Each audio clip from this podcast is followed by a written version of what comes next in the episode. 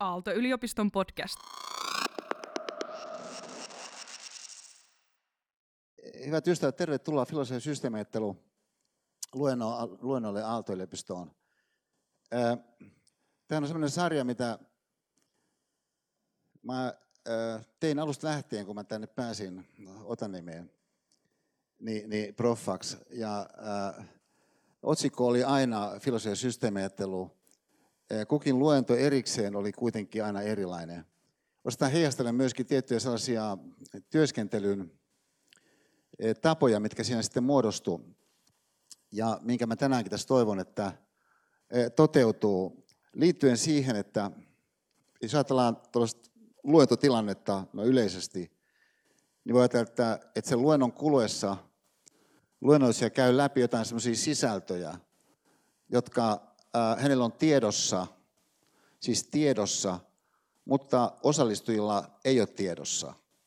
Ja sitten muodostuu relevantiksi se, että no miten hyvin hän sitten jäsentelee sen jonkun tietokokonaisuuden niin, että se mahdollisimman myöskin aika tehokkaasti siirtyy, se joku tietokokonaisuus, niin osallistujille, niin siis ei ole meidän lähestymistapamme ollut tässä filosofia- ja systeemiajattelun luentosarjassa, joka vuodesta 2013, kun me olimme tätä kuvanneet mestari Ranskisen toimesta, niin mestari Ranskinen keksi, että me julkaistaisikin nämä luennot sellaisenaan pienellä editoinnilla, mutta käytännössä sellaisenaan niin YouTubessa siinä vaiheessa. Ja nyt eilen, kun me tarkistettiin, että paljonko niitä on katsottu YouTubessa näitä filosofia- ja systeemiajatteluluentoja, niin se vastaus oli, että niin sanottuja views, niin oli, oliko se nyt 2,08 miljoonaa kertaa,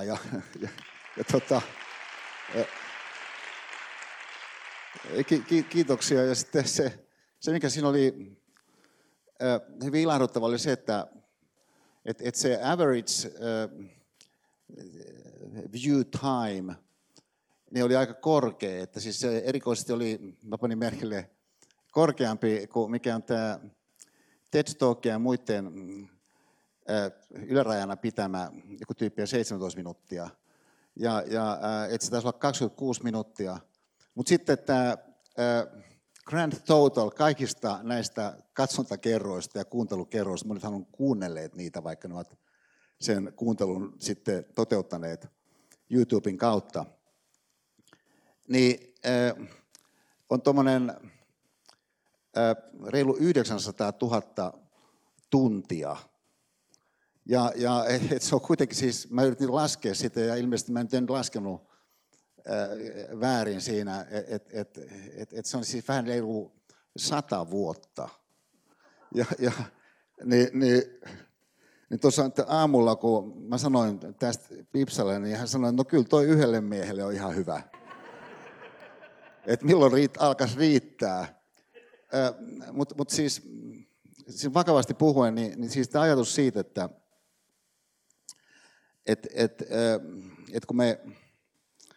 kun me eletään meidän elämää, niin mehän ei voida mitään sille, että me kaiken aikaa ajatellaan jotain. Tämä ihmisen olevuuden yksi tunnusmerkki, että sä ajattelet joka tapauksessa jotain koko ajan. Et jos sä oot tässä salissa nyt, niin sä et voi mitään sille, että sä ajattelet, mutta jos sä oot tässä salissa nyt, ja se on ihan mahdollista, että olisi tullutkaan tähän saliin. Tai että joku henkilö kuuntelee tätä myöhemmin, niin, vaikka Spotifyn kautta, kun me myöskin ollaan julkaistu sitten nämä luennot myöskin erilaisilla podcast-alustoilla, joku kuuntelee sitä, niin se henkilö, joka kuuntelee sitä vaikka sunnuntaina, niin yhtä hyvin hän voisi olla tekemässä jotakin muuta. Että tavallaan tämä näkökohta, että sä joka tapauksessa ajattelet jotain, herättää sen kysymyksen, että onko jotain semmoista, mitä sä käytännössä ajattelet, siis käytännössä ajattelet enemmän tai vähemmän automaattisesti. Ja vastaus kuuluu, no toihan on yksi tällainen ihmisen sisäisen järjestelmän, niin tieteen monella tavalla artikuloima tunnusmerkki myöskin liittyen meidän aivofysiologiaan. Siis se, että tutkijat erottaa ja on luonteva erottaa ymmärryksen tarpeisiin nähden, niin on tarpeen erottaa niin sellainen ulottuvuus sun aivojen, sun ajattelun toiminnassa, joka tapahtuu vaivattomasti ja enemmän tai vähemmän automaattisesti saman tien. Ja tietysti tällainen ajattelu, mikä toteutuu saman tien, on siinä mielessä hienoa, että sit sitä jotain, mikä sä ajattelet saman tien, sä tyypillisesti koet, että sun ei oikeastaan tarvitse katsoa sen enempää sitä asiaa, jolloin sä voit sitten liikkua muihin juttuihin. Että ikään kuin se ajatus on jo syntynyt, ilman että sä oot sen kummemmin pohtinut sitä ajatusta, että onko se oikeastaan sellainen ajatus, joka ylipäätänsä kannattaisi ajatella, tai että onko se sellainen ajatus, että sen kannattaisi antaa viedä, tai että onko se sellainen ajatus, joka oikeastaan tarkemmin, kun sä asiaa ajattelet, niin on sun ajatus. Vai onko se vaan joku sellainen, mikä jostakin ikään kuin pulpahti sun mieleen, ikään kuin tuntuu sun ajatukselta. On ihan tällainen mahdollinen inhimillinen kysymys. Nyt nämä kaksi erilaista järjestelmää, kaksi erilaista ajatelmisen tapaa, joskus käytetään systeemi tässä yhteydessä.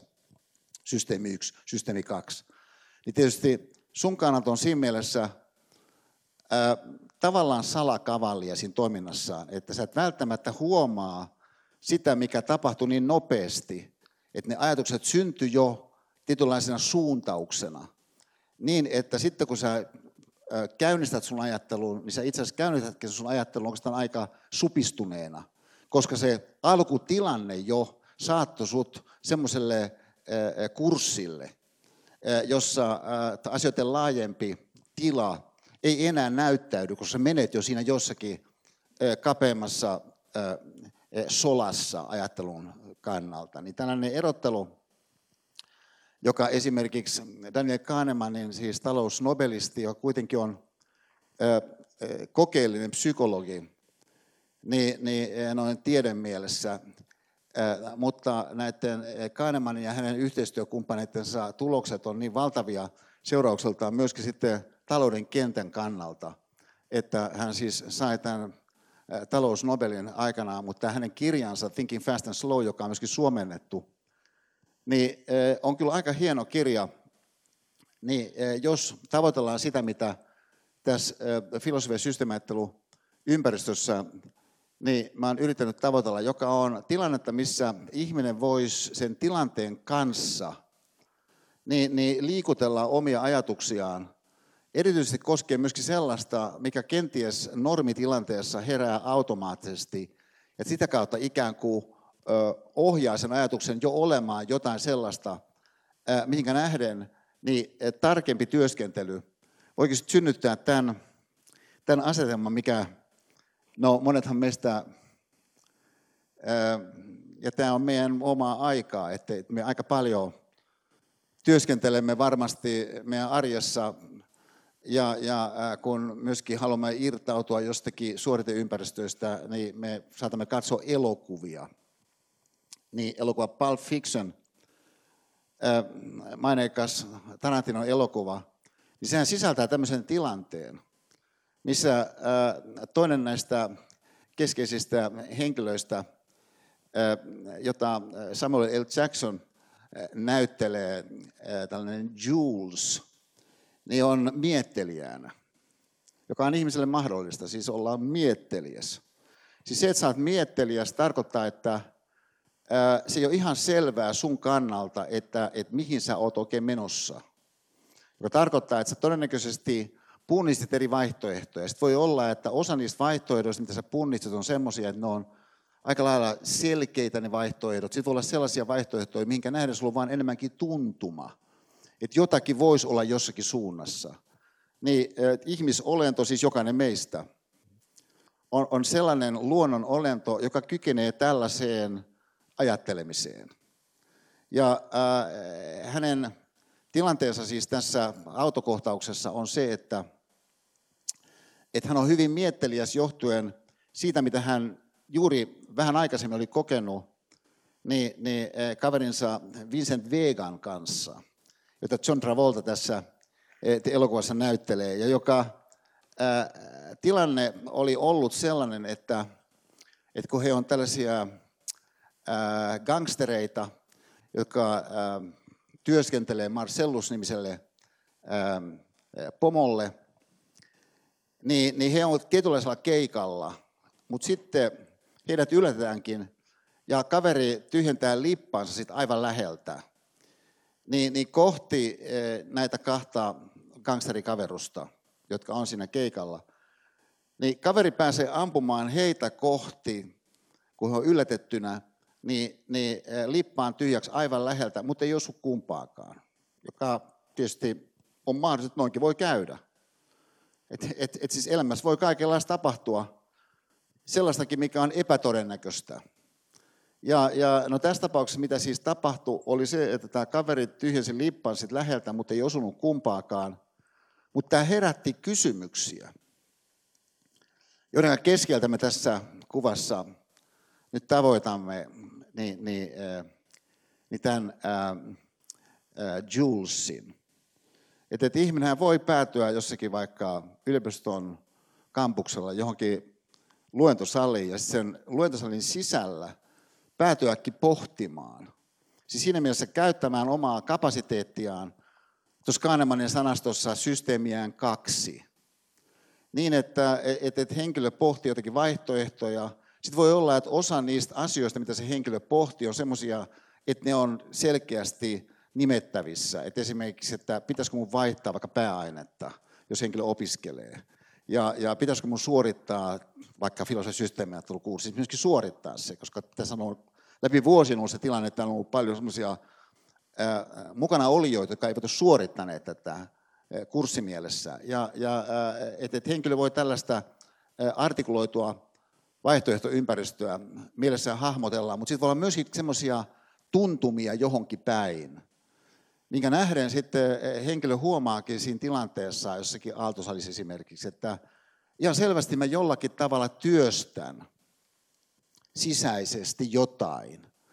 Ja se tosiasia, että se joku, mitä sä oot työstämässä, on vaikea sanoa, mikä se on. Voi olla, että sä annat sen olla argumentti, että se tilanne saa jatkua. Mutta toisaalta voi myöskin olla, että se tosiasia, että se mitä sulle tulee mieleen, se sisäinen prosessi, mikä käynnistyy jollakin tavalla jäsentymätön tarkemmin, on sulle oikeastaan aika pitkälti melkein automaattisesti syy olla menemättä siihen sen enempää. Se on mahdollinen ajatus sekin. Että jos joku on epämääräistä, niin sun ei kannata sitä sen enempää sit miettiä just siitä syystä, että se on niin epämääräistä. Lisäksi voi olla melkein automaattisesti mieleen nousevia erilaisia perusteita ajatella oikeastaan, että se tosta saa suhteessa sun nykytilanteeseen semmoisia hyötyjä, mitä sä nyt kuitenkin tarvitset erilaisista syistä. Niin siis tämä, mitä meidän mielessä tapahtuu siis automaattisesti, voi olla ihan valtavalla tavalla ohjaavaa siihen nähden, että mitä henkilö jossakin tilanteessa sillä kapasiteetilla, mikä hänellä kaiken aikaa on, niin tekee. Ja yksi sellainen, mitä nämä filosofia- ja systeemiajattelu-luentoihin tässä salissa yhtäältä, ja tämän mä tiedän tosiasiana, koska kuitenkin kun mä oon vuosikymmeniä pitänyt luentoja, siis ollut ihmisolentona sen tyyppisessä tilanteessa, minkä edessä mä nyt just olen tässä, että mä kohtaan jonkun ihmisiä, mä puhun, niin on kehittynyt myöskin erilaisia sitten jossakin määrin vaikeasti artikuloitavia sensoreita, mä sanoisin, niin minuun. Sitä koskien, että tapahtuuko siinä salissa jotain. Tämä on tavallaan tällainen, mitä mä olettaisin, että vaikka laulajilla kehittyy esimerkiksi, teatterin tekijöillä, näyttelijöillä kehittyy. Että se on jollakin tavalla tuntuma niistä ihmisistä, jotka on siinä jossakin tilassa sun kanssa samanaikaisesti fyysisesti läsnä. Niin mä tiedän sen, että ihmiset, jotka ovat olleet tässä salissa, filosofia- ja systeemiajattelu luentojen kuluessa, niin ovat onnistuneet käyttämään systeemiään 2 sellaisilla tavoilla, jotka monessa suhteessa sitten vähän ajan päästä niin on synnyttänyt heidän kannaltaan jotain oikeastaan tosi hedelmällistä. Vaikka sen jonkin syntyessä siinä salissa, niin ei ole ihan selvää, että mitä siinä oikeastaan syntyi. Ja se tosiasia, että se joku juttu ei siinä samantien sitten ikään kuin näyttänyt väriään tai selkeästi sanallisesti nostanut päätään ylös, niin oli sille henkilölle, joka siinä säilyi siinä tilanteessa mukana, koska monet on palanneet tähän saliin. Siis sehän on sinänsä yliopiston luennoissa periaatteessa mahdollista. Joku yliopistoprofessori pitää luentoja, että opiskelijat, jotka osallistuu niille luennolle, palaa niille luennolle. Se on periaatteessa mahdollista. Jopa sen jälkeen, kun se henkilö ei ole valmistunut, hän silti palaa siihen luennolle. Se on ihan periaatteessa mahdollista, mutta useimmille luennoille näin ei tapahdu. Ja ilman, että tämä on mikään kritiikki, mä vaan totean, että tosiaan kuitenkin on myöskin se, että filosofia- ja systeemiajattelulle niin ihmiset tosiasiassa on palannut. Jolloin sitten voi sanoa, no miksiköhän se joku henkilö palaa vaikka sen jälkeen, kun hän on vaikka 3 vuotta sitten valmistunut, hän on töissä jossain, niin sitten minkä takia hän sitten jostakin työpäivästä sen jonkun 3-tuntisen irrottaa. Niin voi sanoa, no ehkä siitä syystä, että hän uskoo palaavansa johonkin semmoiseen tilanteeseen, jossa melkein automaattisesti jotain semmoista lähtee käyntiin, että vaikka se joku, mikä lähtee käyntiin, on vähän vaikea sanoa, mikä se oikein on, mikä lähtee käyntiin, niin olenpa tässä huomannut, että se jollakin tavalla onkin hyödyllistä meikäläisen kannalta, kun asioita laajemmin ajattelee. Niin on siis se ajatus, suhteessa mihinkä, niin elokuvassa Pulp Fiction, niin on siis tämä siis niin suurenvoinen tämä kohtaus. Siis tämä näin, että tilanne on nyt tämä. Kun siis tällainen pariskunta yrittää ryöstää tämän grillin, missä eri vaiheiden jälkeen Vincent Vega ja sitten Jules on, niin nämä gangsterit, jotka siis milloin tahansa pystyisi ampumaan kuoliaaksi, nämä kaksi tämmöistä pikkurikollista, jotka yrittää siellä tehdä tämän grillin ryöstön, niin kohtaakin sitten uuden tilanteen johtuen siitä, että tämä pohde, minkä Jules käynnisti siinä autossa, se on jatkunut yhä edelleen. Ja näin ollen, niin hän siis ensin toteaa tämän, että et normitilanteessa olisi jo kuollut. Nyt kuitenkin tilanne on se, että mä oon tässä nyt siirtymävaiheessa. Ja huomakaa, tämä on ihan periaatteessa mahdollista, että joku on gangsteri, mutta hän onkin siirtymävaiheessa oleva gangsteri. Et esimerkiksi hän saattaa niin ajatella, että no tämän salkun mä vielä vien Marcellukselle, kuten on puhetta ollut, että mä hoidan tämän keikan loppuun, mutta sitten samalla kun mä palautan tämän salkun, missä on siis mitä se nyt onkaan sitten, niin kun mä palautan tämän arvokkaan salkun, boss Marcellukselle, niin mä kerron hänelle, että nyt mä kyllä tässä lopetan.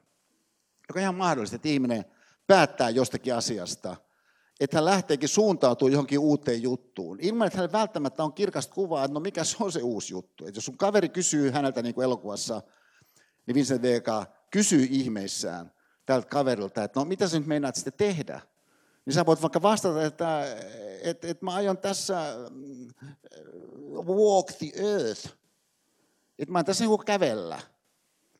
Ja että no mitä sä tarvitset kävellä, että aion sä ryhtyä pummiksi, en mä aio mikään pummiksi ryhtyä, mä alan tässä niin kävelee. Että se on ihan mahdollista ihmisen suunnata itsensä, vaikka hän tiedostaa, että suuntautuminen on jossakin määrin epämääräinen. Mutta se on siitä huolimatta ero siihen nähden, mitä mä tiedän, että automaattisesti tapahtuu maanantai-aamuna. Niin kauan mä pysyn näissä gangsteribiseksissä. Että mun ajatukset tulee olemaan tietynlaisia, kun mä oon gangsteribiseksissä, mutta kun mä en enää halua olla gangsteribiseksissä. Annettuna se, mitä tapahtuu, niin siellä keikalla, kun se yksi kaveri melkein tappoi meidät. Että se oli niin lähellä, että se havahdutti meikäläisen. Että ihminen voi havahtua johonkin asioihin. Ja sitä kautta sitten käynnistää oman sisäisen prosessinsa niin semmoisesta suunnasta, joka sitten suhteessa siihen sun kaveriin, jos mennään takaisin sinne autoon vielä, voi aiheuttaa sen, että sä sanot sun kaverille, että okei, että sä saat ajatella, mitä sä haluat ajatella. Mutta mun silmät on tässä kuitenkin avautunut. Ja koska ne on avautunut, niin mä en suuntautumaan eri tavalla kuin mä nyt tähän asti olen tehnyt. Niin tarkoittaa sitä, että jos mä ajattelen tätä filosofian systeemiajatteluluennon mahdollisuutta tässä elävästilanteessa tai videolta, jostakin podcast-alustan kautta kuunneltuna, niin voisi sanoa, että no se mahdollisuus, mikä sulle tuossa avautuu, niin perustuu tietylle filosofialle. Joka tietty filosofia on se, että kun sulla on nyt kykyä vapaaseen ajatteluun, siis semmoiseen ajatteluun, mikä ei ole ennakolta kiinnittänyt itseään esimerkiksi johonkin tiettyyn päämäärään, mitenkään väheksymättä sitäkään, mutta kun sulla on kykyä muuhunkin ajatteluun kuin semmoiseen, mikä on kiinnittynyt johonkin ennakolta nimettävissä olevaan päämäärään, että siis sulla on tämmöinen kapasiteetti ajatella ihan siis ennakkokiinnittämättömästi. Ja lisäksi sulla on, ja nyt tämä on tärkeää, kyky ajatella sun omaa ajattelua. Niin sä voisit ajatella, mitä sä oikeastaan ajattelet. Ja huomata se, että no monet mun ajatukset on semmoisia, että ne oikeastaan kun mä alan ajatella sitä jotakin ajatusta, niin tarkemmin ajatellee, niin ei ole mitenkään ihan kauhean fiksuja ajatuksia. Mutta siitä huolimatta se jossakin tilanteessa, missä ajatus herää, joka siis tarkemmin ajattelee kauhean fiksu, vie sua siinä tilanteessa, jos et sä tarkemmin ajattele. Ja tästä näkökulmasta siis sellainen mahdollisuus, mikä nyt tietysti kuitenkin kaiken aikaa meillä on, huomioiden sen, että meidän kunkin henkilökohtaiset elämät on kaiken aikaa meneillään. Meillä on täällä tosi ensisikin eri-ikäisiä ihmisiä tässä salissa, tosi eri-ikäisiä. Sen lisäksi, kuten filosofian systeemiajattelussa usein on ollut vuosien mittaan tilanne, niin tilanne on se, että on paljon sellaisia ihmisiä, jotka opiskelee Aalto-yliopistossa jotakin tutkintoa, mutta sen tutkinnon sisälläkin on valtavasti vaihtelua, paitsi mikä tutkinto, niin sen suhteen, että onko tämä perusopiskelija, onko se vaikka toisen vuoden kauppisopiskelija, vai onko se joku niin väitöskirjan tekijä mahdollisesti, jostain niin sähköltä. Et siis kaikenlaisia on. Sen lisäksi koulun ulkopuolelta on myöskin, yliopiston ulkopuolelta on myöskin ihmisiä, että on ihmisiä eri tilanteissa, mutta kullakin on kuitenkin niin se sama tilanne siinä mielessä, että sun elämä on meneillään juuri nyt. Eikä mitään muuta sun kannalta keskeisimmin on meneillään kuin just sun elämä. Mihin liittyy siis tämä ajatus siitä, että okei, että jos sun elämä siis on meneillään, niin voisin sitä sitten ajatella sitä, mikä siis de facto on meneillään. Pikkasen myöskin sitten semmoisten vaihtoehtojen näkökulmasta, mitkä ei automaattisesti tarjoudu ne vaihtoehdot. Että siis joitakin vaihtoehtoja tarjoutuu automaattisesti. Vaikka oltiin tuossa syömässä Jaakon kanssa niin, tuossa Väreessä ja toisessa kerroksessa, niin siellä oli paljon ihmisillä, siihen verrattuna mitä aikaisemmin oli, korvakuulokkeita päällä, kun he söi. Et kun mä viimeksi olen ollut siellä siis 3 vuotta sitten, niin nykyisin ihmisillä on korvakuulokkeet päällä useammin kuin 3 vuotta sitten, jolloin mulle tuli mieleen tätä, että pitäisikö munkin oikeastaan pitää noita korvakuulokkeet useammin päällä. Ja se käy niin kuin mielessä, kun joku tekee jotain, ja sitten jollakin oli salibändi mailla, mä panin merkille, ja ajattelin, että no, tämä on kiva juttu, että kun siis monet opiskelijathan on myöskin fyysisesti aktiivisia, että no, niin kuin siinä on monenlaisia mahdollisuuksia tuossa suhteessa, niin salibändin mailla, voi kuvitella, että joku näkee jollakin salibändin mailla, että perhana, sähän niin tykkäsit lukioaikana tosi paljon salibändistä, että missäköhän porukassa toi pelaa, että olisiko tässä killalla joku jengi ehkä, tai että sinulle tulee niin mieleen se joku vaihtoehto, koska sä näet sen toteutuman sen vaihtoehton jollakin kohdalla. Yksi, mitä mä en nähnyt siellä Väreen toisessa kerroksessa, niin oli kirjoja. Tavallaan voisi ajatella, että joku tulee yliopistolle. Sitten on jossakin opiskelijoita, vaikka niin kuin syömässä joku alue, ehkä joku kahvila siellä myöskin, niin kuin tässäkin tapauksessa on siinä sisään tullessa ekassa kerroksessa. Siellä voisi kuvitella, että joku olisi nyt sanotaan vaikka tämä, tässä on tällainen Andre Zidin kirja Chopinista. Okei, että tällainen säveltäjä, no Aalto-yliopistossahan toisin kuin Sibelius-akatemiassa, Chopin ei ole tällainen megareferenssi, mutta silti voisi kuvitella, että joku olisikin innostunut musiikista. Itse asiassa mä kysyisin nyt, kun meillä on täällä 600 ihmistä salista, että kuinka moni soittaa jotakin instrumenttia. Kuinka moni soittaa jotakin instrumenttia? Kiitos, sanotaan 150 ihmistä soittaa jotakin instrumenttia. Nyt voi sanoa, että annettuna se, että sanotaan 150 ihmistä, meidän 600 ihmistä soittaa jotakin instrumenttia. Voisi sanoa, että olisi ihan mahdollista, että joku istuisi siellä ja hänellä olisi just tämä kirja kädessä. No tietysti, eihän sen tarvitse olla siinä toi kirja, voisi olla joku muu kirja.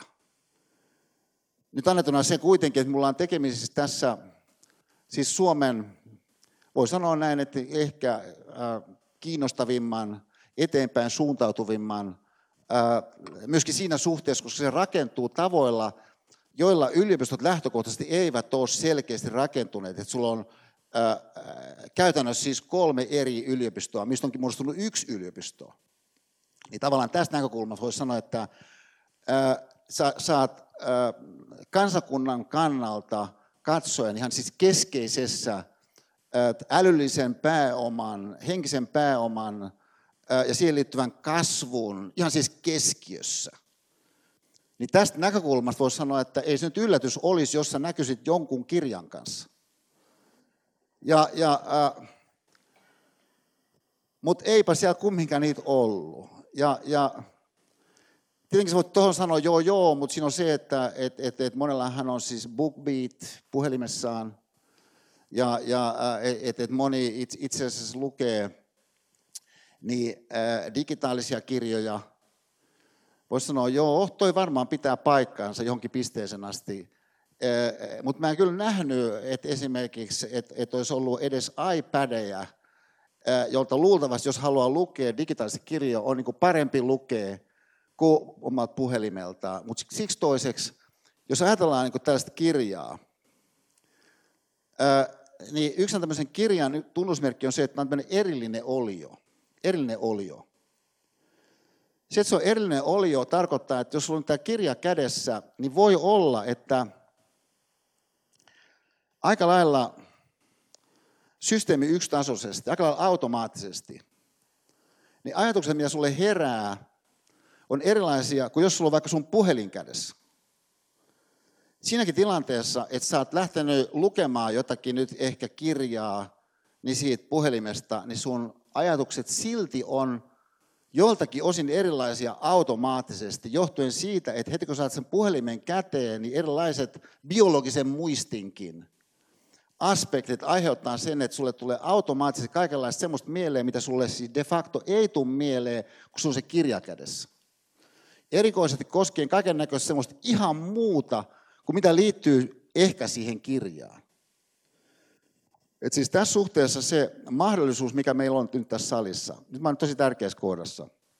Ja samalla tavalla mä uskoisin, että tämä on se, miksi ihmiset on arvostaneet filosofia- ja systeemiajatteluluentojen tallenteita. Siis se mahdollisuus, mikä sen henkilön kannalta syntyy tietynlaisessa työskentelyssä itsensä kanssa automaattisesti.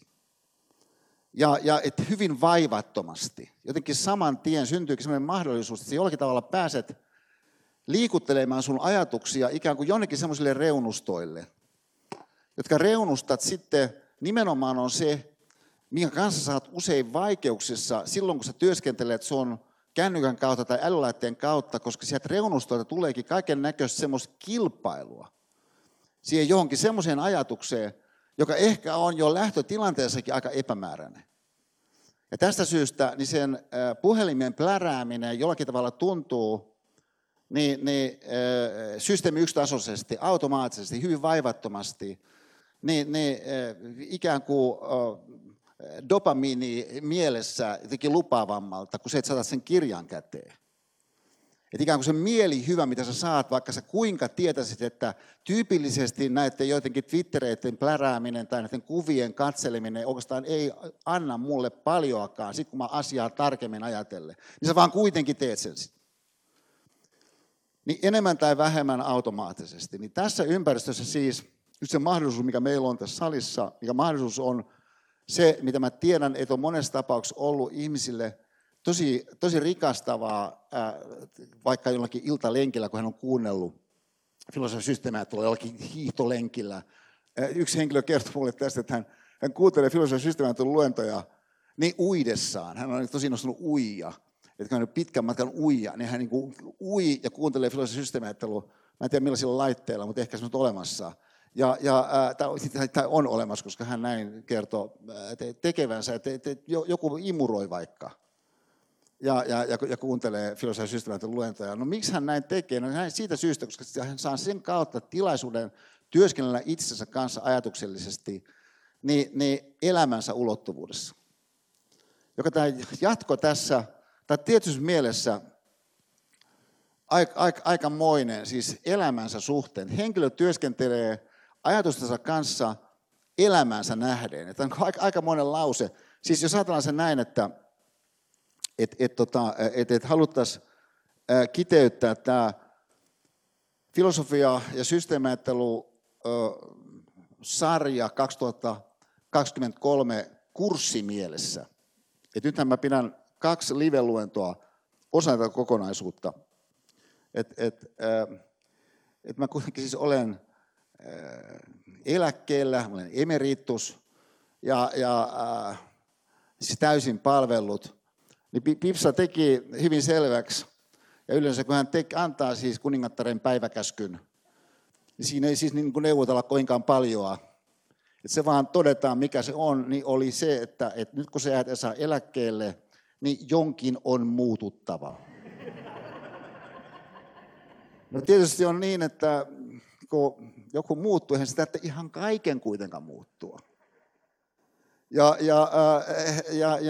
Ja niinpä sitten mä pidän 2 live-luentoa, siis tämän filosofian systeemiajattelu 2020 kurssin, niin tämän avausluennon ja sitten päätösluennon. Ja sitten siihen on muita asioita liittyy kurssimielessä, jotka mä uskon, että sen prosessin kannalta,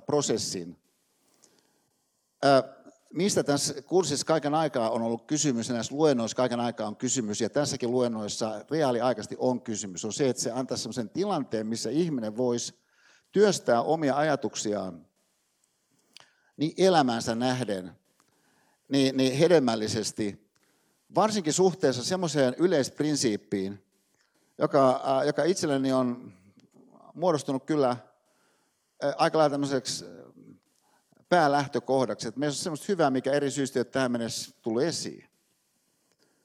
Joka siis mun kannalta ei ole jotakin positiivista filosofiaa. Mun mielestä tämä ei ole joku visio, tämä ei ole joku tällainen rohkea väittämä. Mun mielestä ei ole varsinaisesti mikään filosofia, mun mielestä ihan fakta ihmistä koskien. Että ihminen on tommoinen olento, jossa aina on sellaista hyvää hänen kannaltaan, toisten kannalta, sen kokonaisuuden kannalta, tulevaisuuden kannalta, mikä eri syystä vaan se jokin hyvä ei ole tullut tähän mennessä esiin. Ja tämä hyvä, jos otetaan lähtökohdassa, että sus on sellaista hyvä, mikä eri syystä on tähän mennessä tullut esiin, voisi sanoa, no eikö hyvä idea sitten, jos näin olisi?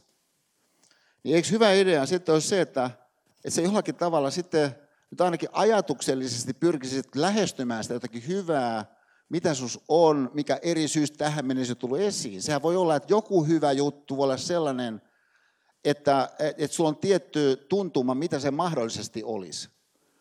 Mutta sitten toisaalta voi olla sellaista, että sä et ollenkaan tiedä sitä, että sulla on juuri ja juuri joku epämääräinen tuntuma. Että se, mitä tapahtuu vaikka näissä spekseissä, siis opiskelijaspekseissä tyypillisesti, kun joku heittäytyy mukaan sinne, on, että hän ensinnäkin tapaa hyvin eri taustaisia muita opiskelijoita kuin ne opiskelijat, kenen kanssa opiskelet. Sä tapaat siis erilaisia henkilöitä. He opiskelee eri asioita, heidän rytminsä voivat olla erilaisia. Sillä on monenlaisia erilaisia eroja, että minkä takia se joku henkilö nyt sitten vaikka löytää itsensä tanssijana siinä speksissä, niin että jotakin muutakin sitten löytyy samalla, koska normitilanteessa kenties saattakin olla niin, että sun älyllisyys ohjaa sut ajattelemaan itsesi ilmaisemista jossakin sellaisessa ulottuvuuksessa, millä ei ole mitään tekemistä vaikka laulamisen kanssa. Mutta siinä jossakin tilanteessa, kun sä ootkin sitten nyt heittäytynyt siihen, niin se jokin hyvä lähtee sieltä esittäytymään. Niin siis, jos kuvitellaan, että no mikä olisi tuommoisessa mahdollisuuden avaruudessa nyt ainakin mahdollista, olisi kai se, että ihminen nyt ainakin ajattelisi sitä mahdollisuutta. Että eihän se sido sua vielä millään tavalla. Sitten jos kuvitellaan, että sä voisit ajatella sitä mahdollisuutta ilman, että sä joudut minkään asteesta ikään kuin noloon tilanteeseen, vaikka siitä syystä, että sä joutuisit sen tilanteen logiikan vuoksi, sen tilanteen dynamiikan kautta vaikka kertomaan, että nyt mä mietin tämmöistä juttua, että mä oikeastaan on pikkasen niin kuin, melkein unelmoinut siitä, että et voisi tanssia. Mutta en oikeastaan koskaan tanssinut. Niin voi olla, että jos sä tommosen mahdollisuuden avaat jossakin varomattomassa ympäristössä, niin sä joudut niin ivanaurun kohteeksi. Se on ihan mahdollista. Ihminen joutuu ivanaurun kohteeksi. Monella on tämmöinen kokemus. Se on lähes kaikilla ihmisillä on. Kokemus siitä, että mitä tuntuu olla toisten silmissä ivanaurun kohteena. Niin tämän takia ihminen ei välttämättä ota riskiä. Et vaikka se on vain tuollainen mahdollisuus, niin sä et siitä huolimatta ota sitäkin riskiä. Mutta ajatuksellisesti tietysti. Jos tilanne olisikin turvallinen, että jos olisitkin niin sanokseen nolousvapaalla vyöhykkeellä. Esimerkiksi siitä syystä, että jostakin syystä just se paikka, missä sä istut, jossakin vaikka luentosalissa, on semmoinen, että sun tunne niistä toisista ihmisistä on, että onko tämä aika hyvän tahtoisia tyyppejä syystä tai toisesta. Että ihmiset keskimäärin sun arvion mukaan eivät ole, mutta siinä jossakin salissa onkin. Tai että on joku tauko, vaikka luennolla, niin kuin meillä tulee olemaan tauko, että sulla on tauko, niin sitten lähdet mennä veskiin. Mutta kun sä lähdet sinne veskiin, joku toinen, joka olisi luennolla, kans lähtee sinne veskiin. Ja jotenkin siinä rappusissa tulette vaihtaneeksi muutaman ajatuksen. Toinen opiskelee kauppiksella, toinen opiskelee kemmalla, ja nämä alkaa keskustella keskenään. No mitä sä arvelit, että tuosta voi niinku lähteä liikkeelle? Niin vastaus kuuluu, että sä et mitenkään pysty arvaamaan, mitä kaikkea siitä voisi lähteä liikkeelle. Erityisesti, jos nämä ihmiset kokee, että toinen on valmis tarkastelemaan nyt meikäläistä, paitsi siinä näkökulmasta, että mitä meikäläisessä suoraan on todettavissa. Tai mitä mä pystyn ikään kuin todistamaan, että meikäläinen osaa tai kuinka hohdokkaalta mä vaikka näytän. Niin tämä toinen on kiinnostunut lähestymään meikäläistä niin sen mahdollisuuden näkökulman, mitä mun tässä ympärillä jollakin tavalla väreilee. Ja mihinkä mä itse asiassa olen mielessäni suuntautunut. Jonka takia sattupa hienosti, että tässä voitiin vähän vaihtaa ajatuksia. Ja kenties sitten sen jälkeen jossakin kahvilla siinä, niin se juttu vielä jatkuu. Siis tässä suhteessa se meissä ihmisenä oleva mahdollisuus työstää itseämme niin ajatuksellisesti, niin sanoakseni hellän dynaamisesti. Siis dynaamisesti siinä mielessä, että syntyy vaikuttavuutta. Mutta kuitenkin hellästi niin, että sä oot hienovarainen myöskin suhteessa semmoisiin vaihtoehtoihin, joka ehkä on aika lailla vaan siinä jossakin ilmassa, että se on niin kuin tietynlaisen herkkyyden funktiota. Että tässä mielessä että sä esimerkiksi et lähde liikaa puskemaan jotain, vaan sä annat sen jonkun sieltä tulla esiin. Niin tässä suhteessa, hyvät ystävät, niin mitä mä tässä nyt rohkenisin tehdä? Mä tiedostan tässä siis sen koronan jälkeisen elämäntilanteen aspekteja, ja niin kuin panitte merkille tuossa, niin minulla on ihan mahtava tällainen tilaisuus työskennellä tasavallan presidentin linjaamalla tavalla tuossa ovella, koska kuningatar valtakunnassa oli Pipsa ehdottomasti vaatinut, että jos sä kättelet ihmiset, sulla pitää olla mönjää siinä lähellä. Ja kun me katsottiin siis isänpäivän vastaanottoa, niin mä keksin, että mikä on ratkaisu. Että pitää olla mönjä adjutantti. Ja sitten sattui mahtavasti, että herra Rönkkös joutui olemaan mulla niin mönjä adjutanttina siinä,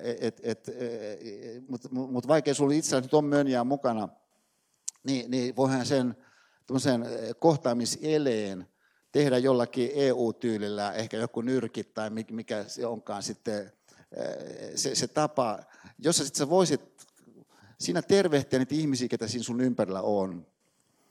Edessä, takana, niin muutamin sanoin sitten kertoa jotain itsestään, kuulla vähän, että mitä sakkia siinä on. Sen parin minuutin ajan, niin tempastaan tässä salissa tämmöinen hellän dynaaminen kohtaamishetki. Se rakenne on se, että sä nouset ylös ja sitten sä siinä morjenstelet porukkaa ja vähän kerrot vähän, kuka sä olet ja kuuntele, ketä siinä on muita. Nyt jos me ajatellaan tätä meidän kokonaisuutta, niin siitä näkökulmasta, joka tuli aika jännästi vuosia sitten esiin, kun siis Jaakko Korhonen, joka on tehnyt väitöskirjaa, joka on tosi, tosi hienossa vaiheessa Jaakon väitöskirjaa, oikeastaan liittyen tähän filosofian systeemiajattelu kokonaisuuteen, että mitä se oikeastaan tapahtuu. Jaakko on haastellut valtavasti ihmisiä, niin kerran sitten Jaakko sanoi näin, että siinä on kiinnostavaa se, että mitä ihmiset siinä salissa tekee. Sikäli, että jos ajatellaan, että mitä ihmiset tässä salissa tekee, niin mitä ihmiset tässä salissa tekee, niin ulkoisesti katsoen poikkeaa siitä, mitä monta kertaa voisi ajatella, että ihmiset jossakin luentosalissa yliopistolla tekee. Koska voi olla esimerkiksi niin, että jotkut tekee muistiinpanoja, mutta monikaan ei tee muistiinpanoja. Sitten yksi, mikä ainakin on iso poikkeus, on se, että hyvin harvalla on läppäri auki. Että he eivät työskentele läppärinsä kanssa ollessaan siinä. Nyt mä en mitenkään siis kritikoi, jos jollakin on auki. Jokuhan saattaa tehdä muistiinpanoja, vaikka nyt just läppärille. Et se on vain, että filosofian systeemiajattelussa usein niin on ollut niin, että harvempi kuitenkin on noin tehnyt. Sitten mitä hyvin harvoin on tapahtunut koko tämän historian aikana on se, että joku kesken kaiken esittäisi jonkun niin sanotusti terävän kysymyksen. Tavallaan voisi ajatella, että mutta eikö se kuulu tuollaiseen intellektuaaliseen kulttuuriin hyvinkin tärkeänä se, että jos joku henkilö puhuu, että sitten hän, joka puhuu, niin eihän mikään semmoinen auktoriteetti voi olla, etteikö häntä sitten voitaisiin haastaa. Jos se haastamisen muoto se tyypillisesti on terävä kysymys, niin siihen nähden voisi sanoa, että no tuommoista tekemistä kyllä filosofian systeemiajattelussa oikeastaan koskaan ei ole. Et yhtään enempää kuin vaikka, että jos sä meet vaikka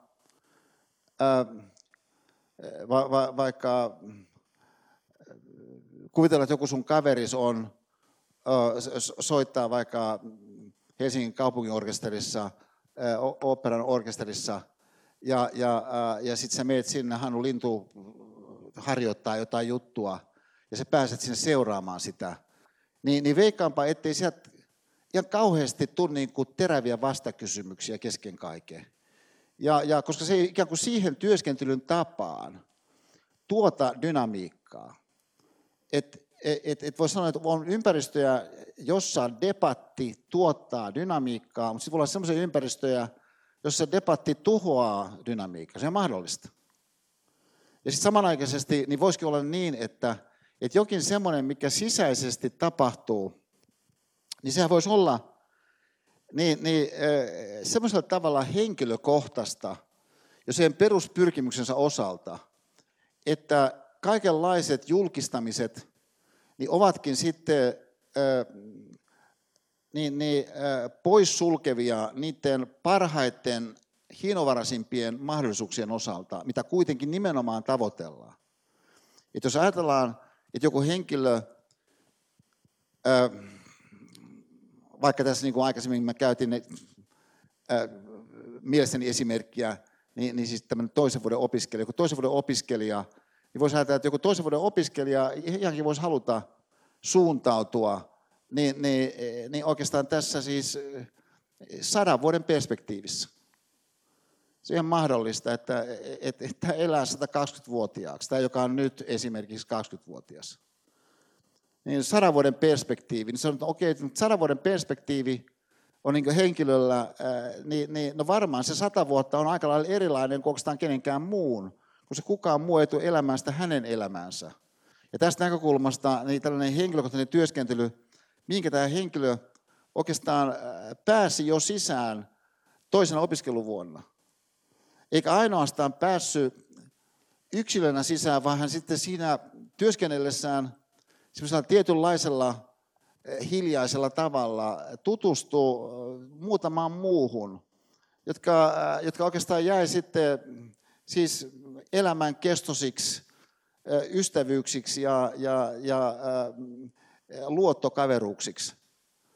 Niin sille henkilölle siitä toisesta opiskeluvuodesta mukaan. Että tavallaan tällainen tosiasia, nythän tämä on tosiasia, että jos joku kertoo jonkun tarinan jossakin luentoympäristössä, jossa ihmiset on keskittyneitä ja sallii sen, että sieltä voi tulla kaiken näköistä myöskin reunustalta, sellaista, joka onkin meikäläisen kannalta loppujen lopuksi kiinnostavaa, vaikka hän ei oikein tiedä, mihin se liittyy lähtötilanteessa.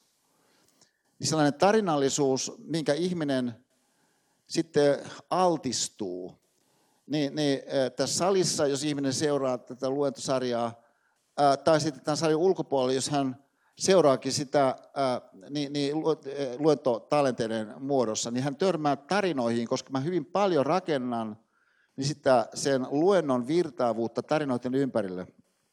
Sieltä voi joku sitten sellainen kahva esittäytyä, jonka ympärille sä voit sitten ehkä ryhmitellä jotakin. Että se voi olla vaikka joku käsitteellistys, jota aika nopeastikin käsiteltiin, joku systeemi 1, systeemi 2, mutta se antaa sulle tietyn semmoisen majakan, minkä ympärillä sä pystyt siinä sitten ehkä navigoimaan paremmin siihen verrattuna, että sulla ei olisi ollut sitä majakkaa, mutta se ei ole joku lukko ja se joku käsitteellistys. Se joku tarina ei ole ikään kuin semmoinen totemipaalu, minkä ympärillä jollakin tavalla, jollakin määrätyllä rituaaliaskeleilla kuuluu pyöriä. Et siinä voi olla kaiken näköisiä eri ajatustraditioita, mitä sitten siinä tulee mukaan tarkasteluun, mutta ennen kaikkea mitä siinä tulee mukaan, niin on sun mielen tällaisia, voisiko sanoa, sivupolkuja, niin osana sitä, että mitä siinä se luento mahdollistaa, että sä teet. Et siis ne sivupolut, mitä sulle tulee mieleen jostakin, niin voi sanoa melko varmasti, että no muille ei tule semmoista sivupolkua, koska ei sulla ollut semmoista kokemusta, minkä kautta se joku sivupolku tuli sulle mieleen. Mutta sen lisäksi se tilanne salli sen, että sä saat antaa se sun mielen liikuskella siellä sen sivupolun mukana, että et siis aikaisemmin, kun filosofian systeemiajattelu, ne oli osa mun professorin opetustyötä, niin, ja myöskin silloin filosofian systeemiajattelu niin oli erilaisissa ohjelmissa ainakin jollakin tavalla suositeltuna esillä tämmöisenä aatolaisille suuntauksen katsomatta tarjottuna vaihtoehtona. Niin tyypillisesti tämän suoritti semmoinen 500 opiskelijaa, 600 opiskelijaa, että me ennakoimme, että sen suorittaa joka vuosi siis about 500, saattaa olla 600 opiskelijaa. Tänä vuonna meillä on ilmoittautunut siis 350, siis niin pienempi määrä on ilmoittanut, että se niin suorittaisi tämän. Mutta jos ajatellaan tuommoista määrää ihmisiä ja sitten kysyt näin, että no mitähän kaikenlaista siellä on semmoista, että mikä syystä tai toisesta sille jollekin ihmiselle ei välttämättä tule mieleen hänen opintojensa vaikka toisen vuoden kuluessa, mikä ei välttämättä tule mieleen, mutta jos tulisikin mieleen, niin voisi olla oikeastaan aika hyvä juttu hänen kannaltaan, koska hän havahtuisi tiettyyn semmoiseen juttuun, joka hänen kannaltaan on tärkeä muistaa, niin just nimenomaan ehkä tuommoisessa siirtymävaiheessa, mikä kuitenkin ne opinnot kokonaisuudessaan on siirtymävaihe. Että tässä mielessä, niin sä ehkä muistat jonkun jonkun jutun vaikka, mitä sun vaikka ukki sanoi. Ja kun sä oot siinä tilanteessa, mikä sallii sen, että se mitä ukki sanoi, saa tilaisuuden siinä upeudessaan näyttäytyä. Siis sillä logiikalla, mikä kun tämä kurssi suoritusmielessä päättyy tämmöiseen reflektioesseeseen, tällaiseen elämäni maisema hahmotukseen sanallisesti, jossa siis me rohkaistaan siihen, että ihminen heittäytyisi siihen tunnelmaan, mikä tässä luentojen kautta syntyy, ja sitten ehkä soveltaisi jotakin sellaisia ehkä avainsanoja, ehkä jotakin kahvakäsitteitä, jotakin käsitteellistyksiä, ehkä ottaisi kuitenkin hyvin voimakkaasti tosissaan oman kokemuksensa. Niin ne on tosi hienoja ollut monena kertana, niin se on valtavan upeita loppuesseitä. Ja se, esimerkiksi yksi essee oli tämmöinen, missä tämä opiskelija kirjoitti tilanteesta, joka nyt kun hän asiaa tarkemmin tarkasteli, oli tehnyt hänen suuren vaikutuksen tämä tilanne. Ja se tilanne oli sellainen, että se sai hänet ajatelemaan mumminsa suuruutta. Ja se hänen mumminsa suuruus ilmeni siinä tilanteessa, missä oltiin siunaamassa tämän opiskelijan isoisää. Ja tämä opiskelija kirjoittaa, mummi meni yksin siihen arkun luokse.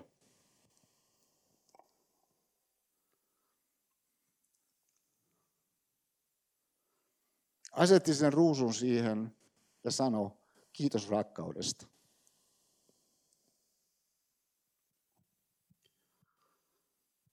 Niin, nyt jos ajatellaan, että joku, sanotaan vaikka informaation verkosto ja joku uskomaton lahjakkuusopiskelija, siis, tai missä tahansa hän onkaan täällä Aallossa, joku opiskeleva henkilö voisi sanoa, että hänellä on kaikenlaisia kyvykkyyksiä. Sitten sen lisäksi niin on monenlaisia ovia, mitkä sä voit avata, ja jälleen sun pätevyydet, sun kyvykkyydet, tiedot lisääntyy, jos sä tosissaan menet siihen johonkin juttuun. Mutta sä et välttämättä mieti kuitenkaan sun mummin suuruutta. Nyt jos sanotaan, että no entäs jos sä jollakin tavalla onnistuikin saamaan itses kanssa aikaiseksi semmoisen tilanteen, missä voisit tarkastella sun mummin suuruutta, niin olisiko tämä potentiaalisesti sitten relevanttia niin sun elämän elämisen kannalta, jos ajatellaan 100 vuotta tästä eteenpäin. Et tavallaan aika oudolta tuntuisi se kanta, että toi ei ole mitenkään relevanttia. Ja siis tässä suhteessa se, mitä meissä automaattisesti tapahtuu, mitä vaivattomasti tapahtuu, mitä systeemi-yksitasoisesti tapahtuu, voi olla, että sä lähdetkin vähättelemään sellaisia sun omia kokemuksia, joissa itse asiassa on ihan siis valtavia aarteita kätkettynä. Sen sun oman elämisen ulottuvuuden osalta. Ja tässä mielessä myöskin sitten tämän luentotilanteen yksi tämmöinen looginen tunnusmerkki, mä sanon tämän pikkasen ehkä huvittunenakin, mutta mä oon tästä ylpeä oikeastaan, vaikka tämä on vähän kummallinen piirre filosofian systeemiajattelua ollut aikojen alussa, alusta lähtien, että tosiaan silloin kun meillä oli isompi määrä suorittajia tässä, niin meillä oli isompi tiimi kuin meillä nyt on. Sitten yksi, joka oli meidän tiimissä, niin oli semmoinen Iida Tiilikainen, aivan fantastinen lady. No sitten Iida kertoi kerran, että joku hänen kaverinsa oli sanonut hänelle, että kuule Iida, että kun sä oot siellä Esan assarina filosofian systeemiajattelussa, niin voisit sä antaa mulle vinkin, että mille luennolle mun kanssa tulla, kun mä en pääse kaikille tulemaan kuitenkaan, että mä pääsen ehkä yhdelle, ihan korkeintaan 2, mutta sä varmaan näet Esan slaidit ennen luentoa, niin sä voit antaa vähän, kun sä tiedät, mistä mä oon kiinnostunut, niin vinkin. No sitten Iida kertoi, että hän sanoi tälle kaverille, että että kyllähän mä näen Esan, mitä hän kutsuu heijasteiksi ennakolta, mutta niistä ei pysty ihan hirveästi päättelemään kyllä. Koska siellä voi olla joko slaidi ja sitten siellä lukee esimerkiksi ehkä. Niin sitten ei vielä oikein tiedä, mitäkään tuossa tullaan käsittelemään. Mutta mikä niissä on ehkä yllättävintä kuitenkin Ida kertoi sanoneensa, on se, että sitten kun luento on ohi, sä et oikeastaan vieläkään tiedä, mitä käsiteltiin. Ja huomatkaa, tämä on ihan mahdollista. Että sulla voisi olla sellainen luento, ja sitten sä olisit aivan innostuksella mukana siinä luennolla. Sitten huomaisit, että kaikki 500 muutakin on tosi innostuksella mukana siinä. Mutta on vähän epäselvää oikeastaan, mitä käsitellään. Et voisi sanoa, että eikö tuo ihan perustilanne oikeastaan, sanotaan vaikka teatterissa. Jos sä menet niin teatteriesityksessä, menet oopperaan. No mitä siinä käsiteltiin? Että tavallaan voi olla ympäristöjä, jos me sallimme sen, että ei tarvitse pystyä kahdella lauseella kuvaamaan, että mitä siellä jossakin käsiteltiin. Koska pointtihan saattokin olla se, että siinä oli idea luoda sellainen ympäristö, missä voit itse kokea jotain. Ja kun sä koet jotain, niin sä voit sitten sen sun kokemuksen kanssa kenties työskennellä niin ajatuksellisesti, jos olisikin niin, että se ympäristö itse asiassa on virittynyt just nimenomaan ajatukselliseen työskentelyyn, joka on ihan mahdollinen virittymisen tapa. Että huomaatko, kun sä menet elokuviin, niin sä lähtökohtaisesti et mene niin katsomaan sitä jotakin vaikka Pulp Fictionia kavereiden kanssa. Kun sä menet katsomaan kavereiden kanssa Pulp Fictionin, niin sä et mene sitä siitä näkökulmasta, että mitäköhän elämän filosofisesti aivan huikeeta niin sisältyy siihen johonkin autokohtaukseen. Ja sä vaan menet katsomaan jotenkin niin tietynlainen viihtyminen ehkä mielessä, että mikä se juoni on ja kuinka hyvät on tehosteet, mitä kaikkea sä nyt sitten siinä pyritkään niin seuraamaan. Mutta sä lähtökohtaisesti et lähde virittämään sun ajattelua. Ja kaikkein vähiten sä lähdet sinne virittämään, nyt tämä on musta dramaattinen tosiasia, niin virittämään sun ajattelun ajattelua. Huomakkaan, tämä olisi periaatteessa mahdollista, niin katsoo jalkapalloottelua siitä näkökulmasta, että virität sun ajattelun ajattelua. Mutta näin me siis emme tee, ja tästä seuraa, että se on melko varmaan sun kannalta tilanne se, että jos mennään uomassa, että jos mennään normin mukaan, niin sä suoriudut sun opinnoista kuitenkin kohtalaisen hyvin, sitten sä saat kohtalaisen hyvän työpaikan, ehkä hyvän työpaikan, ehkä mahtavan työpaikan, ehkä sä oot pärjännyt tosi hyvin sun opinnoissa. Et monet asiat menee, jos mennään ihan siis normin mukaan, niin menee oikeastaan aika hyvin. Koska elämme semmoisessa yhteiskunnassa, jossa lähtökohtaiset asiat kuitenkin on organisoitu melko hyvin. Niin, että asiat menee melko hyvin. Mutta olisiko se voinut mennä ihan poskettoman paljon paremmin? Niiden toisten ihmisten kannalta esimerkiksi, että joita kun sun elämä koskettaa. Ja miksi se olisi voinut mennä poskettoman paljon paremmin? No siitä syystä esimerkiksi, että saisit huomaavaisempi toisten kannalta. Se on ihan ihmiselle mahdollista olla huomaavaisempi toisten kannalta. Ja miten se kehittyy sinussa se, että sä, joka kuitenkin mahdollisesti olet suht itsekäs vaikkapa, niin kuin useimmat on kuitenkin, lahjakkaat ihmiset, tietyllä tavalla itsekkäitä. Ja monet kontekstit on semmoisia, että ne suosii sellaista henkilöä, joka esimerkiksi tuo itseään tosi paljon esiin.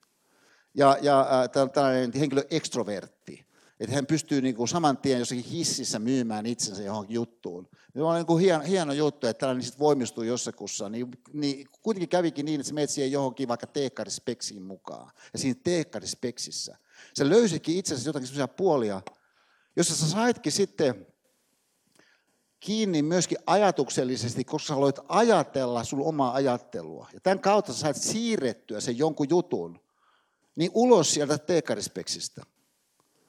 Ja mitä lähtisi sitten tapahtumaan kenties, niin oli seuraava. Ja nyt mä sanon tässä tällaisen pointin, joka... Ja ehkä mä sanon vielä, ennen kuin mä sanon ton, mä sanonkin tämän. Kun tämä kuitenkin on siis... Tämä nyt on kuitenkin tämmöinen yliopistoluentosarja. Siis tässä on ihan idea, että henkilöt saa suorituksia ja näin. Joka sitten kelaa. Täällä on muuten yksi leidi Kelasta. Mä kävin mielestä, että tuleekohan tsekkaamaan, että onko tämä siis... ok.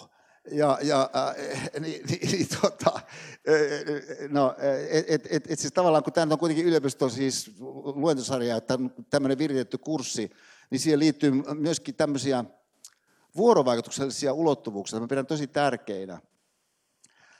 Ja johon sitten liittyy se, että J. Korhonen, joka istuu täällä edessä, niin jos et sä saanut tätä omaa ryhmää kasaan, niin se voi tauolla tulla tähän eteen. Niin mielessä, ajatelkaa seuraava, että mähän sain aikaiseksi, mä olin tosi onnellinen siitä ja ylpeäkin, että mä sain aikaiseksi tämmöisen kirjan. Että mä en kun 20 vuoteen, niin kirjoittanut suomeksi kirjaa. Mutta sitten VSO, jolle mä kirjoitin aika paljon kirjaa 80-luvulla, niin otti mun yhteyttä, että ensinnä he halusivat ottaa uuden painoksen tästä mun länsimäisen filosofian historiasta huipulta huipulle, joka ilmestyi ensimmäisen kerran vuonna 1985. Niin sitten on kohta siis 40 vuotta. Ja mä latasin aika paljon paukkoja tuohon kirjaan. Mä olin tosi onnellinen, kun VSU halusi ottaa siitä uuden painoksen, mä tein uuden esipuheen näin.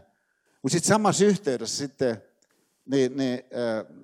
kustantaja Tim Green sanoi, että hän ehdottaisi, että tehtäisiin sitten saman tien sopimus kolmesta uudesta kirjasta. Kolmesta. Mä ajattelin, että okei, no tämähän sopii. Ja mä innostuin. Ja sitten mä sain ensimmäisen näistä valmiiksi. No sitten oli tämän kirjan tällainen tavallaan julkistamistilaisuus, johon mä olin sitten kutsunut ihmisiä, jotka jollakin tavalla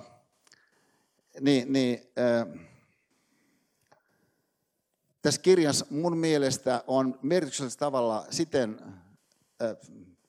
esillä, että mä halusin kiittää näitä henkilöitä, joita mä kirjoitan tässä.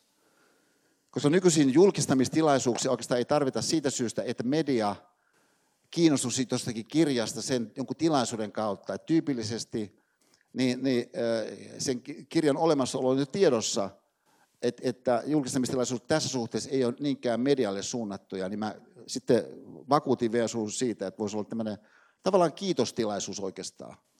No yksi henkilö, joka tuli tähän tilaisuuteen sitten, niin oli kapellimestari säveltäjä Leif Segerstam, jonka sinfonian numero 86 partituurista niin te näette tuon taustan näillä mun heijasteilla, jonka sinfonian numero 86 maestro Segerstam, niin minua liikutti se tosi paljon, niin omisti mulle mun 5-vuotispäivänä. Että mä oon käyttänyt tätä slaiditaustaa siitä lähtien. Niin Leif tuli tähän tilaisuuteen. Mutta hän halusi sitten siinä tilaisuudessa esittää tällaisen musiikillisen kiitoksen ja tämmöisen improvisoidun numeron niin, että mä luen sen omistuskirjoituksen, kun mä olin kirjoittanut Leifille siihen hänen kirjaansa, että mä luen ensin sen omistuskirjoituksen ja sitten Leif vastaa siihen tällä omalla improvisoidulla esityksellä. Kun hän esittää sitä, ihmiset seuraa sitä ja kuuntelee sitä. Ja hieno esitys, mutta mulle tuli mieleen sen Leif Segerstamin esityksen kuluessa, että kun tämä itse kirjassa niin on tällainen runo, tavallaan runo, minkä mä olin kirjoittanut Veskulle. Niin seurauksena siitä, että kun hän esiintyi täällä filosofian systeemiajattelun luentosarjalla, ja hän oli valtavan vaikutettu saamastaan vastaanotosta täällä, ja sitten myöskin siitä videotaltioinnista,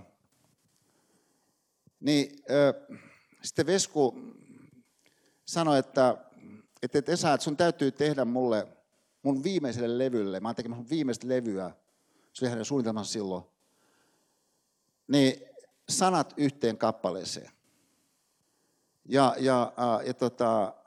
että sun täytyy tehdä nämä sanat yhteen kappaleeseen mun viimeiselle levylle. No sitten mä itse asiassa samana iltana niin kirjoitin semmoisen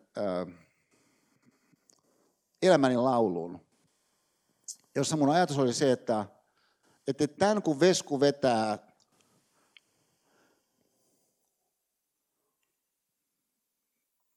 kulttuuritalon lavalta te luottomuusikoittensa kanssa, niin kaikki itkee. Tämä oli se mun ajatus siitä. No sitten se syntyi se runo silloin illalla.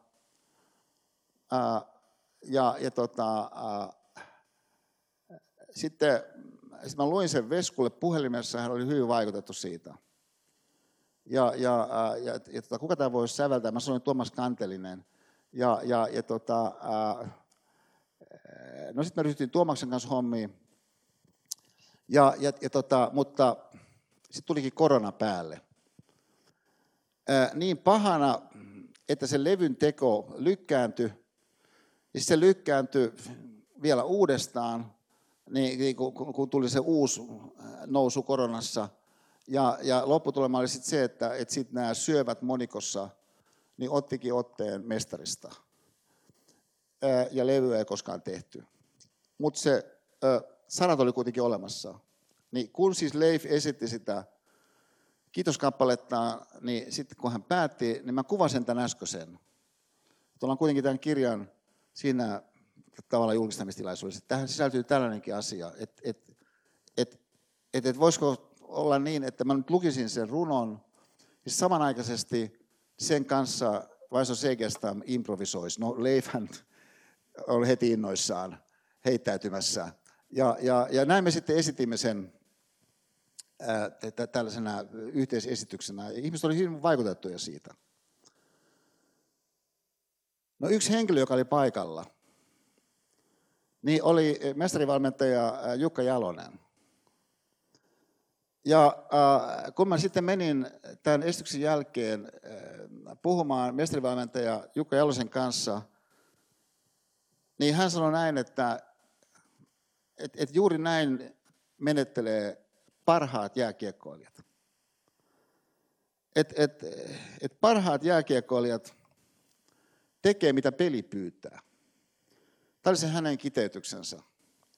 Huomakaa, toi on ihan mahdollinen tapa ajatella jossakin tilanteessa, missä olet. Että mitä tämä tarkoittaa jääkiekon kannalta?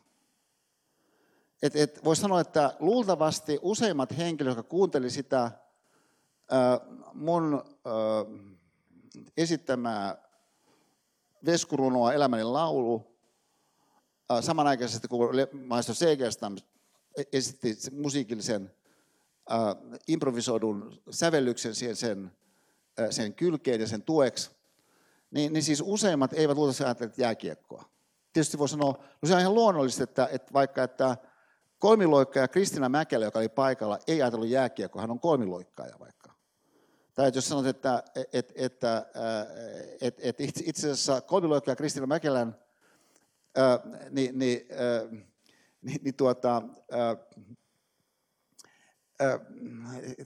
nimikollega, jos näin voi sanoa, meidän Kristina Mäkelä, provosti Kristina Mäkelä oli myöskin siellä paikalla, niin tuskin, jos sä oot niin aalto-yliopiston provosti, niin sä välttämättä ajattelet jääkiekkoa, kun joku esittää jonkun runon vaikka.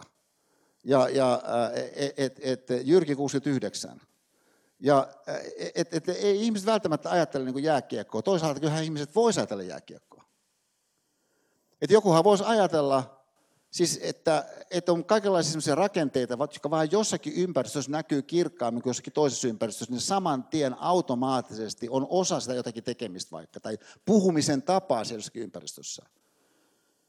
Että tosiasiahan on se, että kyllähän sä voisit ajatella siitä näkökulmasta, mihin suuntaan Jukka Jalonen tässä indikoi meidän huomioon. Mitä peli pyytää. Siis varmaan se viittaa siihen, että se jollakin tavalla jääkiekkoilijana niin kehität sun kykyä olla herkkänä semmoiselle kokonaisuudelle, joka siinä vasta on nyt ilmenemässä. Se ei ole vielä edes olemassa, mutta se on tuloillaan. Sä jotenkin pystyt aistimaan, mitä se on tuloillaan. niin vaatii varmaankin semmoisia herkkyyksiä, että voi sanoa, että no jos sä oot huippu tuossa jutussa, niin sulla on niitä herkkyyksiä. Itse asiassa olla huippu tuossa jutussa tarkoittaa juuri, että sulla on kehittynyt syystä tai toisesta kaikenlaisia herkkyyksiä. Sulla on tietyllä semmoisia nimettävissä, helposti olevia kykyjä. Esimerkiksi, että kun sä ammut vaikka lyöden laukaukseen, niin se voidaan mitata, että se kulkee tiettyä vauhtia. Mutta sitten se voi olla semmoisia kyvykkyyksiä, jotka on vaikeampi sanoa, mitä ne oikein edes on. Ja varsinkaan, jos sitä ajatellaan jollakin tavalla kokonaisvaltaisemmin. Mutta siitä huolimatta se on ihmisessä oleva kyky olla auki sille jollekin mahdollisuudelle, mikä jotenkin siinä jossakin avautuu. Ja jos meidän otsikko, kuvitelkaa meidän otsikko siis olisi jossakin yhteydessä, avautuvuuden ajattelu. Että haluttaisiin ajatella siis avautuvuutta. Mitäköhän se voisi tarkoittaa? Vaikka semmoisessa tilanteessa, missä jääkiekko-ottelu on meneillään ja saat jäällä, niin ihan selvästi siis jotain on avautumassa, kun se peli on menossa johonkin päin. Jos haluat ajatella sitä avautuvuutta, niin mitenköhän sitä voisi ajatella? Voisi sanoa, no sitä voi ajatella monella semmoisella tavalla, mikä jo ennakolta on sanottavissa, että ne tulee pelaamaan todennäköisesti näin ja näin, että tämä pelaa tämän ja tämän kanssa. Se on kaikennäköistä semmoista, minkä se on ennakolta pystytty skauttaamaan, se pystyy ennakolta artikuloimaan tiettyjä piirteitä, että miten se avautuu. Siis kun se tilanne lähtee käyntiin, sä edelleen pystyt, ahaa ne pelaakin kovaa karvausta nytte. Ja jolloin se avautuu lisää se joku, mikä on tässä nyt avautumassa. Mutta se avautuvuuden ajatteluhan tietysti ei pysähdy esimerkiksi tuohon. No samalla viikolla, kun oli siis tämä 10.10.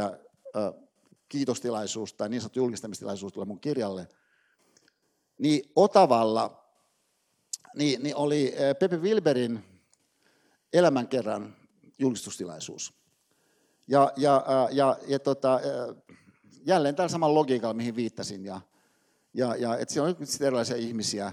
Tietysti mediaa myöskin, mutta ei mitenkään hirveän paljon näissä julkkareissa nykyisin ole. Sen tilaisuuden lopuksi oli sitten semmoinen, missä ihmiset siinä niin sanotusti minglas.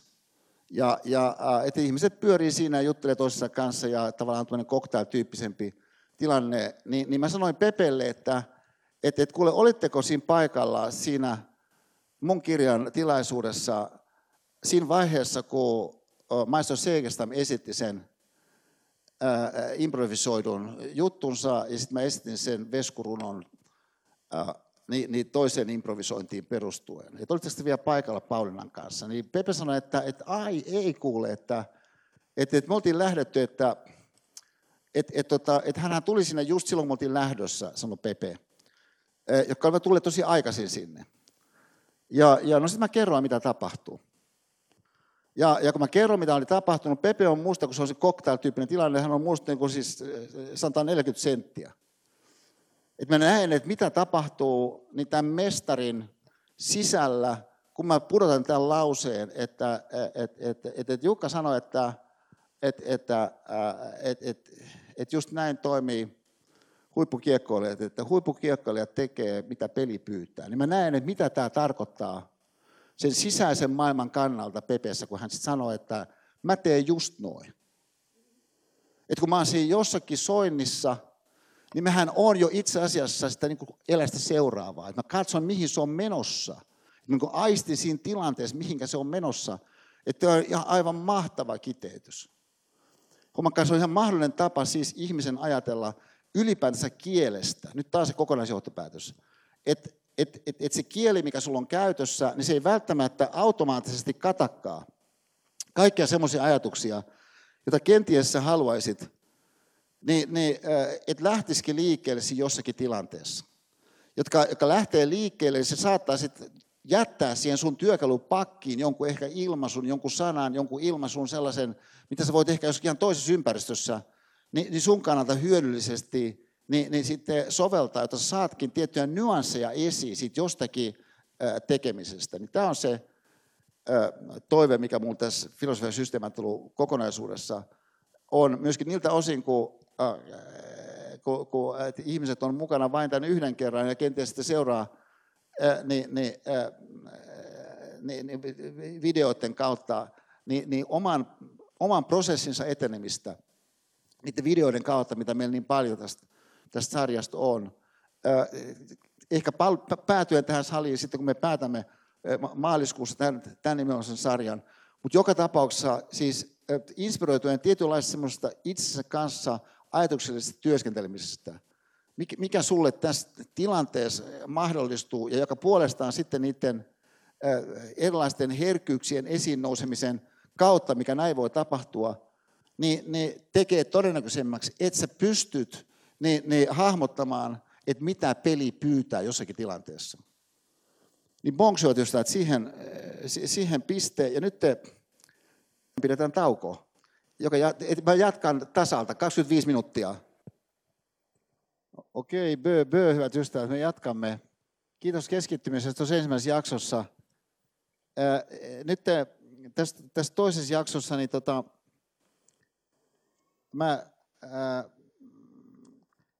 mä ehkä lähtisin tällä tavalla ensin tässä liikkeelle, että siis jos sanotaan, että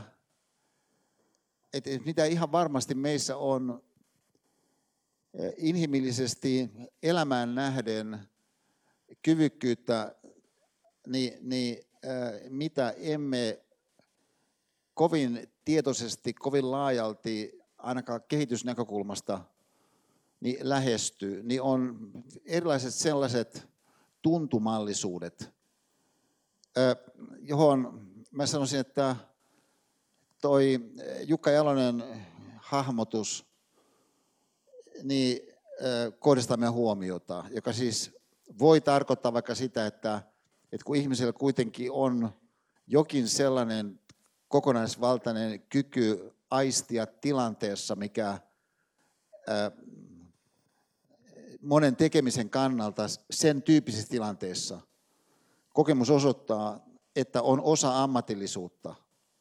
Ja että esimerkiksi yksi tällainen filosofia- ja systeemiajattelu-sarjaa seurannut lady, joka opiskeli ja sitten valmistui ja väitteli lääkiksestä, niin kirurgiasta, niin on ollut näissä meidän systeemiälyjutuissa myöskin mukana, niin että jos sä niin operoit leikkaussalissa niin aivoja, niin voi sanoa, no paljon on tässä sitten sellaista, mikä on objektiivisen tiedon käsityksen ja luonnontieteellisen hahmotustavan kautta mahdollista, niin sen ihmisen toimesta niin siinä leikkaussalissa.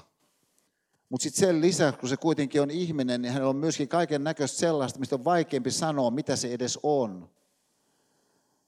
Mutta se, että jostakin on vaikea sanoa, mitä se edes on, niin ei tee sitä, ei olevaksi sitä jotain, mistä on vaikea sanoa, mitä se edes on. Että voisi sanoa, että eikö se ole aika luonteva ajatella, että mitä tahansa käsitteistöä, mitä tahansa sanastoa meillä on, niin se on joka tapauksessa vain ikään kuin sitä kartastoa, minkä kautta siinä jossakin maastossa tässä olisi tarkoitus tepastella. Että kartta ja maasto on kaksi eri asiaa. Niin tämän takia haaste, mikä herkästi meillä elämän elämiseen nähden, niin syntyy älyllisesti suuntautuneena yliopistoihmisinä, on, että me innostutaan ihan valtavasti jostakin tietynlaisista kartoista, tietynlaisista tavoista ilmentää ilmiöitä. Niin, että me otammekin ne tavat ilmentää ilmiöitä ikään kuin todellisempina kuin itse ne ilmiöt on.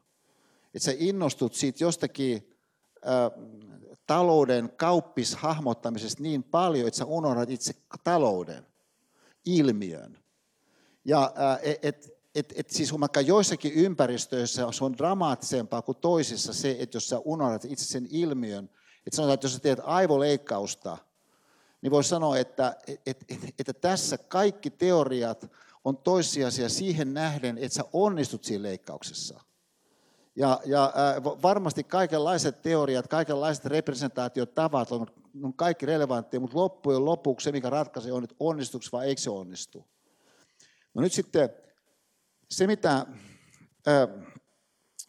minua itseni on alkanut vuosien mittaan yhä enemmän kiinnostaa ja mihinkä nähden sitten tämä filosofia- ja systeemiajattelusarja, niin toivoakseni on vahvistava, rikastava, auttava, oikeastaan myöskin palveleva henkilöön nähden, joka sen kautta lähtee työstämään omaa ajatteluaan, on, että kun mä mielelläni ammennan erilaisista elämän ympäristöistä, niin silloin se, mitä sä siitä jostakin elämänympäristöstä poimitulla, jollakin vaikka esimerkillä tai jollakin sanallistamisella, siihen sun omaan tilanteeseen saat, mä sanoisin lähtökohtaisesti, niin se on jotain sellaista, että ehkä sun systeemi yksitasoinen, jollakin tavalla automaattinen, jollakin tavalla vaivaton, jollakin tavalla siihen tilanteeseen kytkeytyvä tuntumallisuus ajatuksellisesti voi lisääntyä. Ja nyt tässä suhteessa ajatellaan vaikkapa seuraava, että kun kuitenkin jos ihminen on yliopistohenkilö, niin kuin mä sydämestäni on ollut, oikeastaan koko mun työuran, että mä mielessäni ajattelen asioita hyvin paljon yliopiston kautta, niin tähän nähden, silloin kun mä tulin tänne Otaniemeen, professori Raimo Hämäläisen ideasta ja ehdotuksesta niin systeemianalyysin laboratorioon, niin mähän olin tehnyt siinä 90-luvulla jo tosi paljon yhteistyötä erilaisten insinööriorganisaatioiden kanssa. Niin Raimon argumentti silloisessa teknisessä korkeakoulussa oli se, että Esa, miksi sä pidät luentoja, miksi sä opetat niin insinööriorganisaatioissa, miksi se tulisi pitämään nyt ihan samoja luentoja ja sillä samalla rikastavuuden pyrkimyksellä niille tuleville insinööreille ennen kuin heidän ajattelunsa on sitten taas monella tavalla jo ehtinyt jähmettyä johonkin sellaisiin kaavoihin, joihin nähden sitten se, että sulla on se joku veto siellä organisaatiossa myöhemmin, niin johonkin tapauksessa ei ole samalla tavalla niin avaavaa kuin mitä olisi ollut, jos hän olisi ollut siellä toisella opiskeluvuonna. Ja sitä kautta siis mä tulin tänne Otaniemeen, ja yksi on tämmöinen insinööriajatteluun liittyvä asia, mikä teki mun suuren vaikutuksen. Se jotenkin siinä vaiheessa, kun mä tulin tänne, siis kiteytyi. Vaikka mä olin sitä eri tavalla pyöritellyt mielessäni siis tätä pointtia, että se mikä tuommoisessa insinööriajattelussa on niin mahtava hienoa, on se, että nämä insinöörit on innostuneet, kun joku toimii. Ja huomatkaa jopa sellaisessa tilanteessa, missä ne ei tiedä, miksi se, mikä toimii. No toki insinööri haluaa sitten kenties selvitellä, no miksi se, mikä toimii, mutta se on silti toissijasta siihen ikään kuin alkuinnostukseen nähden, joka on systeemi ykkösestä tulee heidän tapauksessaan, että se toimii. Että tavallaan toinen prinsiippi siihen liittyen, tee se, mikä toimii, on, että insinööriajattelussa, että korjaa se, mikä ei toimi. Ja jälleen se voi olla, että se tietää, miksi se, mikä ei toimi, mutta se on toissijasta siihen nähden, että se saadaan toimimaan. Just tästä syystä, koska se toiminnallisuus on ikään kuin se ensimmäinen asia, mistä on kiinnostunut, niin tämä insinööri, mikä sytyttää hänet, niin viimeinen, mitä se tekee, on, että se jotakin manuaaleja alkaa tutkia. Ja se mieluummin hyökkää siihen johonkin juttuun konehuoneeseen kiinni saman tien ja aivan innoissaan. Koska se innostus kohdistuu siihen, että se juttu toimisi, kun se nyt ei toimi, niin korjataan se, että se toimisi. Mä olin tästä tosi vaikutettu, koska mä itse tulin Helsingin yliopistolta ja sellaisesta intellektuaalisesta taustasta käsiin, jossa lähtökohtaisesti ensisijasta on kuvaus. Ja siinäkin tapauksessa, että joku toimii, niin sä oot tosi innostunut, että keksit, että miksi se mahdollisesti kuitenkaan jatkossa ei toimi.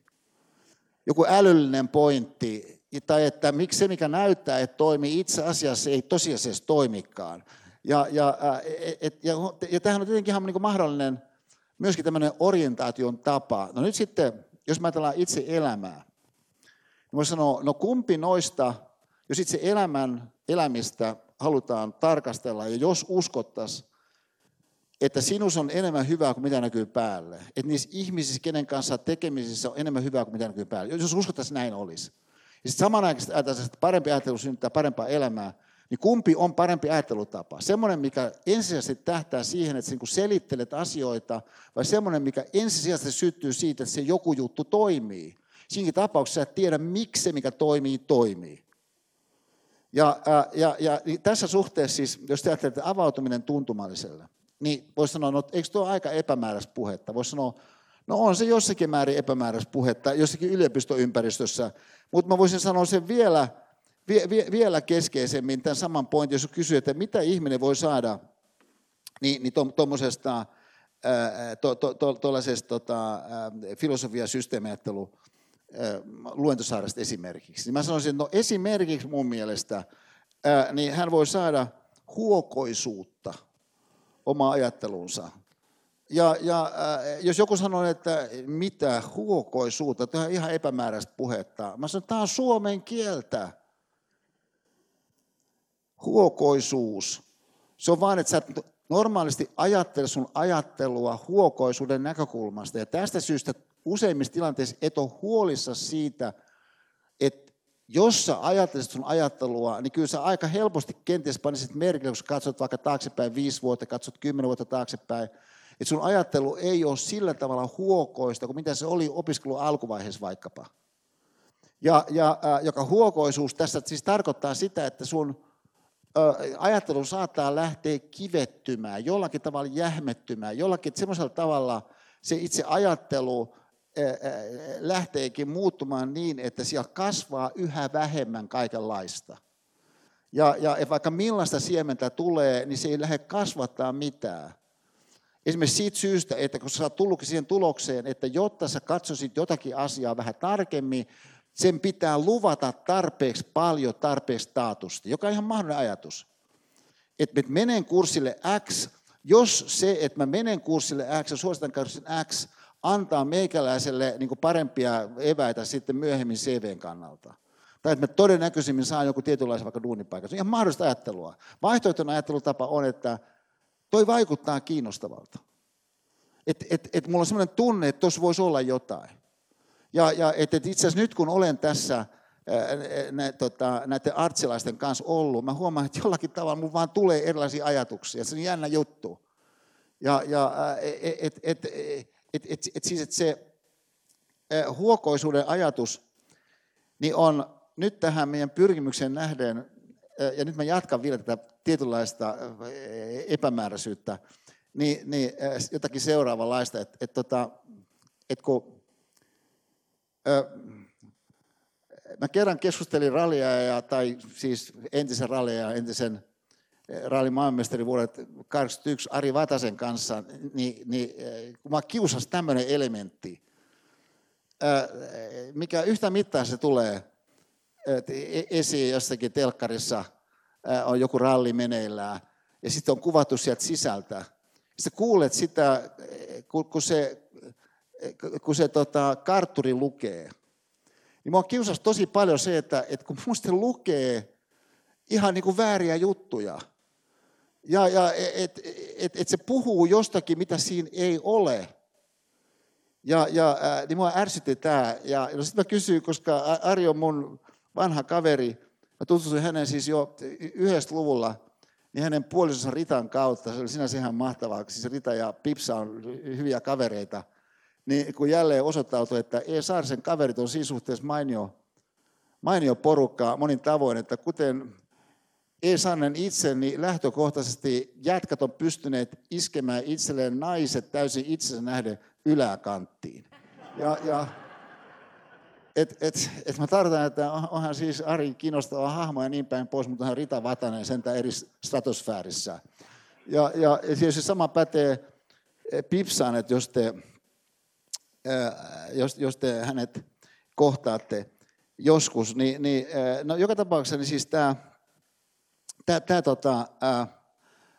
asia, mikä siinä tuli sitten esiin, kun me puhuttiin Arin kanssa, oli musta siis aika räjähdysvoimainen ajatus. Siis tämä, kun Ari sanoi, että joo, kato, usein luetaan 2, jopa 3 mutkaa edellä. Että tästä syystä, jos sä katsot sitä mutkaa, mikä on tulossa, niin se ei ole, mitä se kartturi sanoo just sillä hetkellä. Ja et usein luetaan 2-3 mutkaa edellä, koska se voi olla, että se 3. mutka on se niin kuin hankala mutka. Niin siitä syystä sä tuut siihen ekaan mutkaan eri tavalla, kun sä tulisit, jos et tietäisi, millainen se 3. mutka on.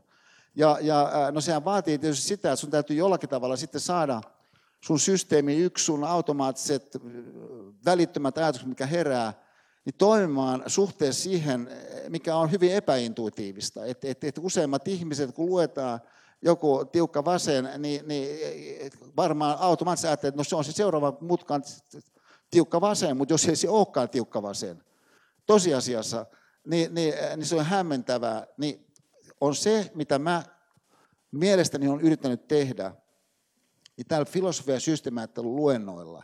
Että se ihminen, joka on siinä filosofia- ja systeemiajattelun luennoilla, se ikään kuin ajaa nyt sitä ralliautoa. Ja mä luen 2 tai 3 mutkaa edellä.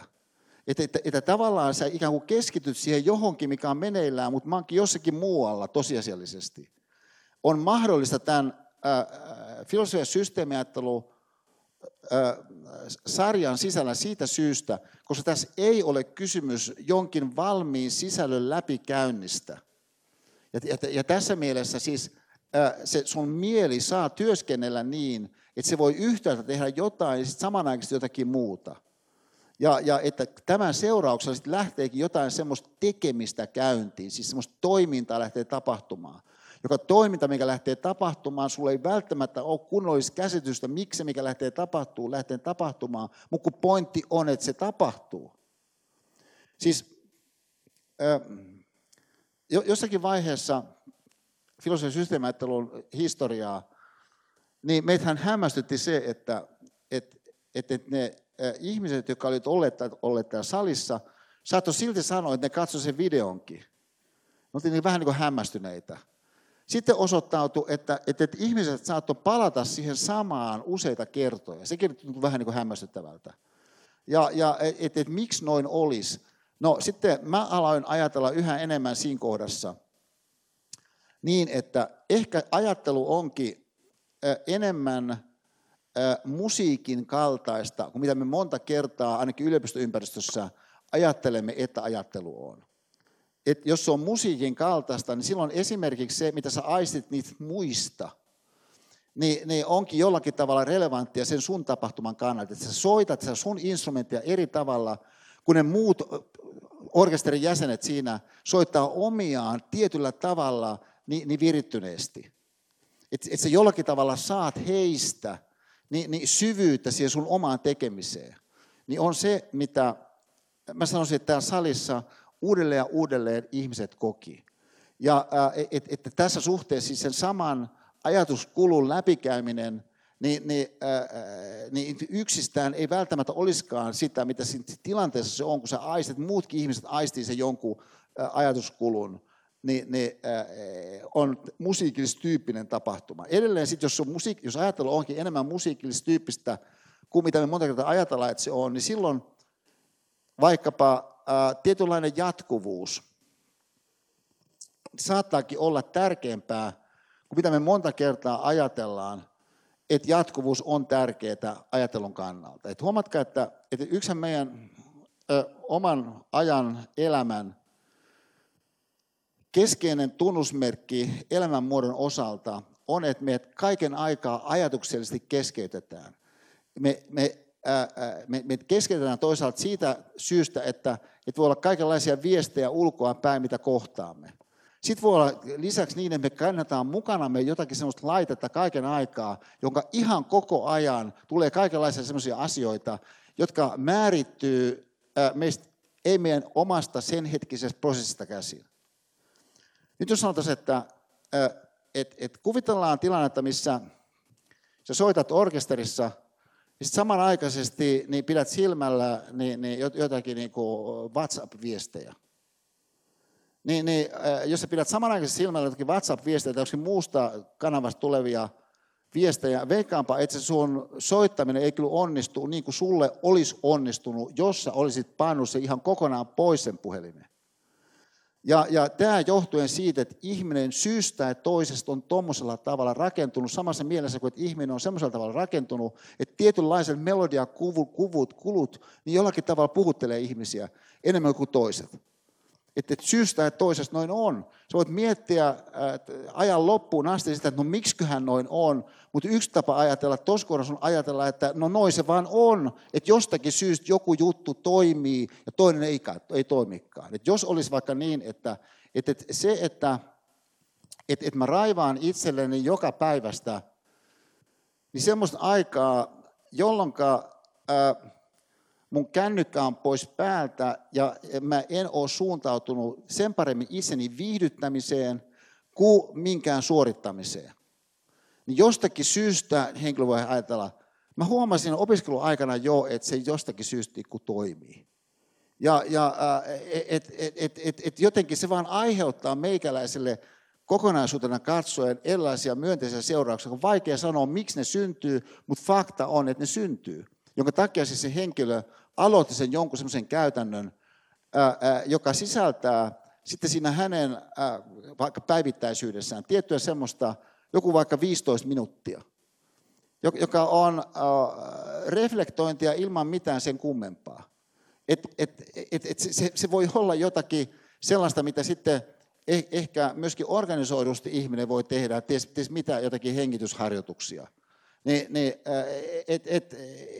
Siis kokemus osoittaa, että monen kohdalla jotkut hengitysjutut niin kuin tosiaankin toimii ihan hämmästyttävän hyvin, mutta se mahdollisuus, mikä filosofia systeemään on tullut mitenkään väheksymättä jotakin hengitysharjoituksia tarjoaa, on se, että jos sä samanaikaisesti kuuntelet niin sitä ajatuksen virtaa, mitä se mun luento tarjoaa, niin se ehkä lukee semmoisella tavalla sitä tietä, että jostakin syystä automaattisesti enemmän tai vähemmän ilman pakotusta, sun oma mieli lähtee liikkeelle. Semmoisiin suuntiin, mihin se ei olisi lähtenyt sun mielessä erilaisen reunustelun liikkeelle, niin siinä hengitysharjoituksessa. Ja siis se, että meidän mielemme tässä mielessä siis voi toimia, mä sanon sen toisesta suunnasta näin, että tämä Chopin kirja, mikä mä mainitsin, Andre Zidin, siis mestarikirjailija, kirjoittaa tämmöisellä tavalla. Mä luin sen pikkusen pidempänä pätkänä kuin mitä tuossa heijasteella.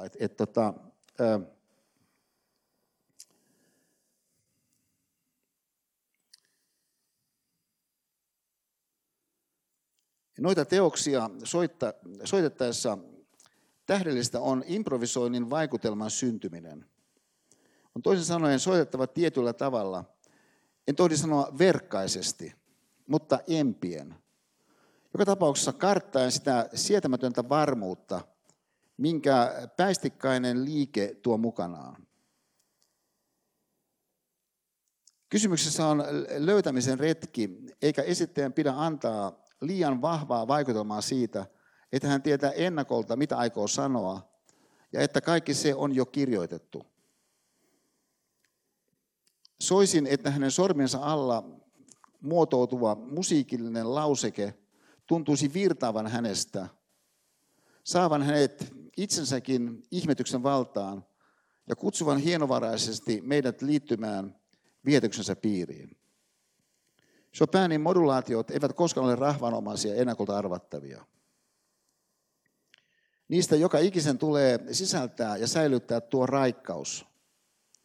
Tuo uudelleen ryöpähdyksen miltei säikkyvä tunne. Tuo ihmetyksen salaisuus, jolle seikkailunhaluinen mieli altistaa itsensä kulkiessaan tallaamattomia polkuja ja maiseman avautuessa katselle vain vähitellen. Niin huomatkaa, että voisi sanoa, no toi on ihan mahdollinen tapa ajatella ajattelua.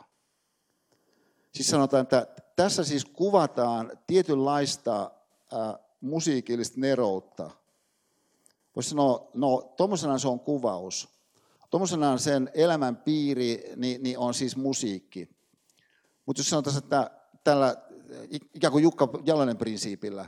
Että ajattelemme meidän ajattelua ja sitten samanaikaisesti sallimme sen, että meidän ajattelu saattaakin olla enemmän musiikin kaltaista kuin monta kertaa ajattelemme. Niin silloin tämä äskeinen kuvaushan voisi soveltua sun omaan virittymiseen, sun omaan ajatteluun. Että sä haluat, että sun ajattelu kehittyy tommoseen suuntaan. No, jos se lähtisi kehittymään tommoseen suuntaan, niin vielä toinen tapa sanoa se sama asia on sanoa sen näin, että kun mulla on tässä Martin Heideggeriltä maineikas filosofi, siis viime vuosisadalta, niin tämmöinen suomennos. Niin yksi tämmöinen, mitä mä koen nyt jälkikäteen, että missä mä en kunnolla koskaan onnistunut. Mä kuitenkin, siis olin soveltavan filosofian professori. Mä kaiken aikaa kärsin siitä, että mun mielestä mä en onnistunut saamaan ihmisiä lukemaan filosofiaa sillä tavalla, kun mä itse ajattelen, että on hyödyllistä lukea filosofiaa. Tässä mä en onnistunut. Et mä en edes onnistunut saamaan ihmisiä lukemaan kirjoja. Ja kyllä mä sillä ehkä alitäyisesti pikkasen ajattelin, kun me oltiin sovittu Jaakon kanssa treffit sinne Väreen kakkoskerrokseen, että olisiko Esa Saarisen opit kuitenkin aivan uskomattomalla tavalla sieltä jostakin reunustolta löytäneet tiensä niin, että siellä olisi jollakin kirja. Mutta niin kuin sanottu, ei ollut. Mutta siis tämä avautuvuuden ajatuksen ongelmatiikka tässä kohdassa on se, että ennen kuin sä avaat sen jonkun kirjan, niin sä oot jo kenties sulkenut sen kirjan. Et sun systeemis 1 on automaattisesti estänyt sua ottamasta kirjaa edes käteen. Nyt sitten tähän nähden mä sanoisin, että no yksihän mahdollinen ajattelutapa niin olisi tämmöinen, mitä tässä rohkenisin kutsua, niin Esa Saarisen välähdystekniikaksi, joka on tällainen kirjan lukemisen tekniikka, jossa poimitaan joku kirja, melkein mikä tahansa kirja. Sä poimit mikä tahansa kirjan, mutta sä poimit sen kirjan sillä ajatuksella, että kun sä avaat sen kirjan mistä tahansa kohdasta, niin se avautuu just oikeasta kohdasta. Tämä on aivan uskomatonta. Et miten tuo on selitettävissä? Enpä tiedä. Mutta se avautuu just oikeasta kohdasta, mikä uskomattominta, sun silmät osuu just oikeaan kappaleeseenkin. Ja sitten sä luet sen jonkun kappaleen, ehkä muutaman lauseen. Niin tämä on Esa Saarisen välähdystekniikka. No, en mä tätä siis tenttiin valmistautumisena niin kovin laajalti suosittele. Mutta siis hommatkaa, että onhan tämä, jos ajatellaan itse elämän elämistä, niin mä sanoisin, että useimmat kaikista kirjoista, mitkä vois sua rikastaa, on sellaisia, että sä et lue niitä tenttimielessä. Mutta sen sijaan sun elämä on koko ajan meneillään. Että se sun katseesi, joka osuu siihen johonkin kohtaan, voisi rikastaa sua. Että se voisi olla se sun mieli niin huokoinen, että siihen se joku siemen siitä jostakin jäisi, jotkut 2 sanaa vaikka. Se on ihan mahdollinen ajatus. Mutta vaikka se on ihan mahdollinen ajatus, niin se todennäköisesti ei toteudu siitä syystä, että sä estät itseäsi edes avaamasta sitä kirjaa. Ja jo pelkkä se, että sä otat sen kirjan käteen, on jollakin tavalla semmoinen steppi, että sä jotenkin et pysty siihen. Omissa silmissäsi tarpeeksi uskottavasti. Ja siis tässä suhteessa, niin tämä siis nimenomaan filosofian kirjojen suhteen on ylimääräisiä ongelmia sen kautta, että sä saatat ajatella siitä filosofian kirjasta jostakin Heideggerista. Että on todennäköisesti ihan tosi vaikeeta. Okei, sitten sen lisäksi se on suomennettu. No minkä tasoinen toi suomennos on? Onko toi nimenomaan kirja nyt sitten semmoinen, että jos mä nyt Heideggeria luen, niin kannattaa mun lukea just toi Heidegger. Ja koskahan mulla olisi semmoinen aika, että mä pystyisin siihen asianmukaisesti paneutumaan. Siihen verrattuna, että sä luet täältä esimerkiksi näin. Mitä runollisempi runoilija on, sitä vapaampaa, toisin sanoen avoimempaa ja valmiimpaa odottamattomalle on hänen sanontansa. Sitä puhtaammin hän luovuttaa sanottuunsa yhä huolellisemman kuuntelemisen huomaan. Ja sitä kauempana hänen sanottuunsa on pelkästä väitteestä, josta kiistellään vain sen suhteen, onko se paikkansa pitävä vai ei. Huomatkaa jälleen siis väheksymättä sitä, etteikö ole paljon sellaisia kielellisiä ympäristöjä, sellaisia kielen käytön ympäristöjä, jossa se, että joku väittää jotain, on just se koko pointti, että joku väittää jotain, sitten joku on eri mieltä siitä jostain, ja sitten asiaa debatoidaan ja löydetään, miten se asia on. Eli se oikea väitelause, totuuden väitelause onnistuu saamaan aikaiseksi, mutta kyllähän kieltä voi käyttää muutenkin. Että sulla voisi olla kieli vaikkapa käytössä sellaisella tavalla, että sä jotenkin saat sen kielen kautta tuettua sitä jotain tiettyä melodiaa siinä sun mielessä. Että se joku kiitos rakkaudesta, että se alkaa yhtäkkiä soida. Siis tavallaan se ilmiö, kun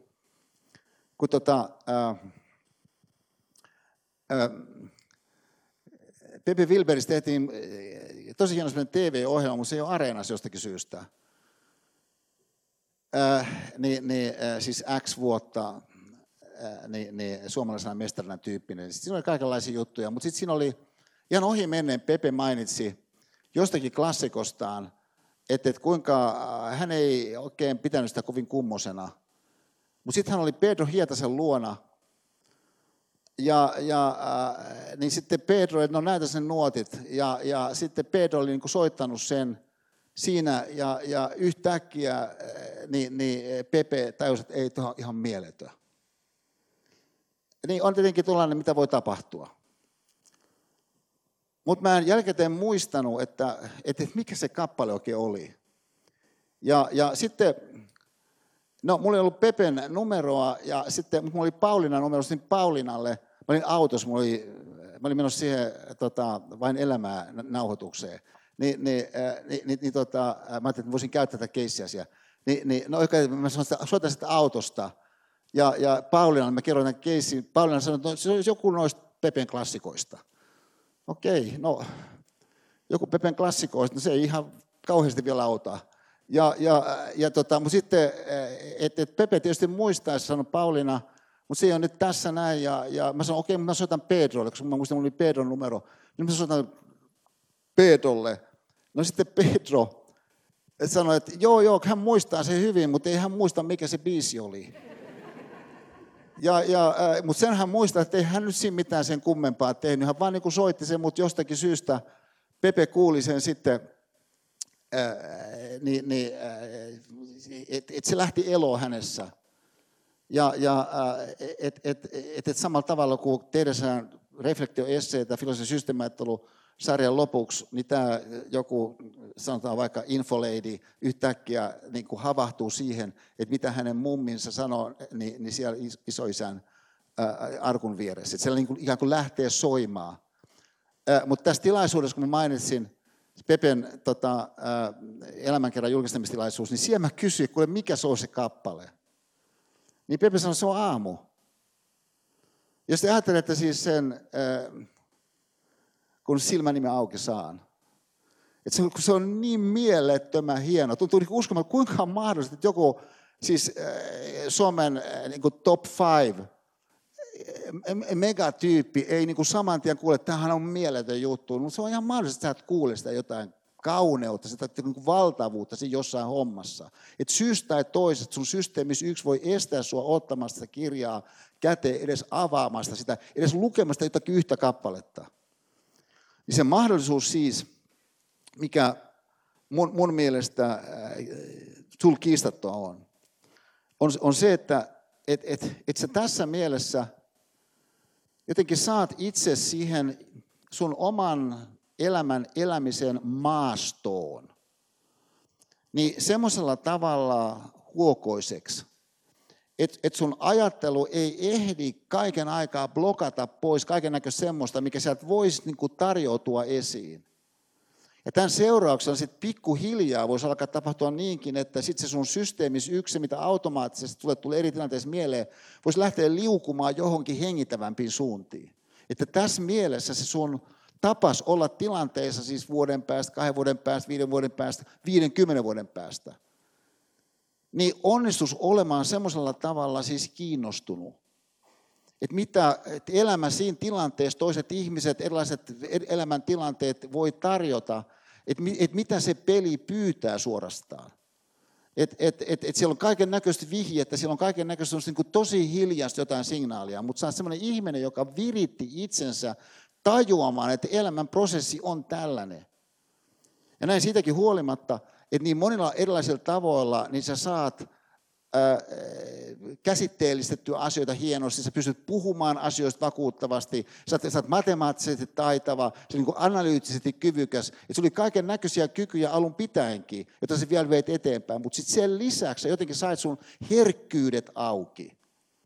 Ja tämän seurauksena sitten semmoisen kokonaispyrkimyksen, jossa sitten sä lähit ehkä työstämään sitä sun oman ajattelun ajattelua, niin semmoisessa suhteessa, mitä seuraava kehittely toivoakseni nyt konkretisoi. Ja nyt tämä, mitä mä tässä sanon, tässä on tavallaan 2 osiota. Minusta ihan tosi tärkeää, ja mä lähden näin liikkeelle, että Kunniatar Pipsahan on kotoisin Rovaniemen maalaiskunnasta. Ja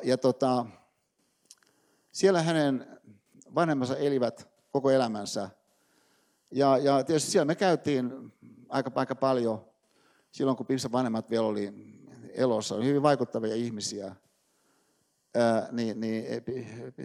Pipsan isä ja Pipsan äiti. Ja tietystikin täysin ei-akateemisia.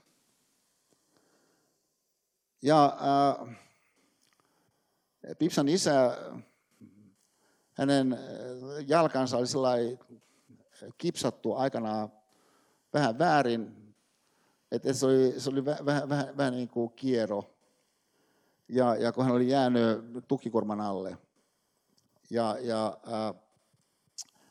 savottahommissa aikanaan, mutta hän rakasti niitä kairoja, tämä ketä me kutsuttiin superukiksi. Siellä hän rakasti käydä esimerkiksi hillassa. No sitten Pipsan broidi asuu edelleenkin Rovaniemellä. Että hän oli Rovaniemen FBI:ssa, tämä ketä me kutsutaan komisario Palmuksi, ja Marttieno, meidän poikien Marttieno. Niin kerran sitten Martti soitti Pipsan broidi, että et kuule, siellä on tullut pakkohuutokauppaa. Semmoinen suometsäpalsta. Mä kysyin, että onko nämä just niitä, missä ukki kävi hillassa?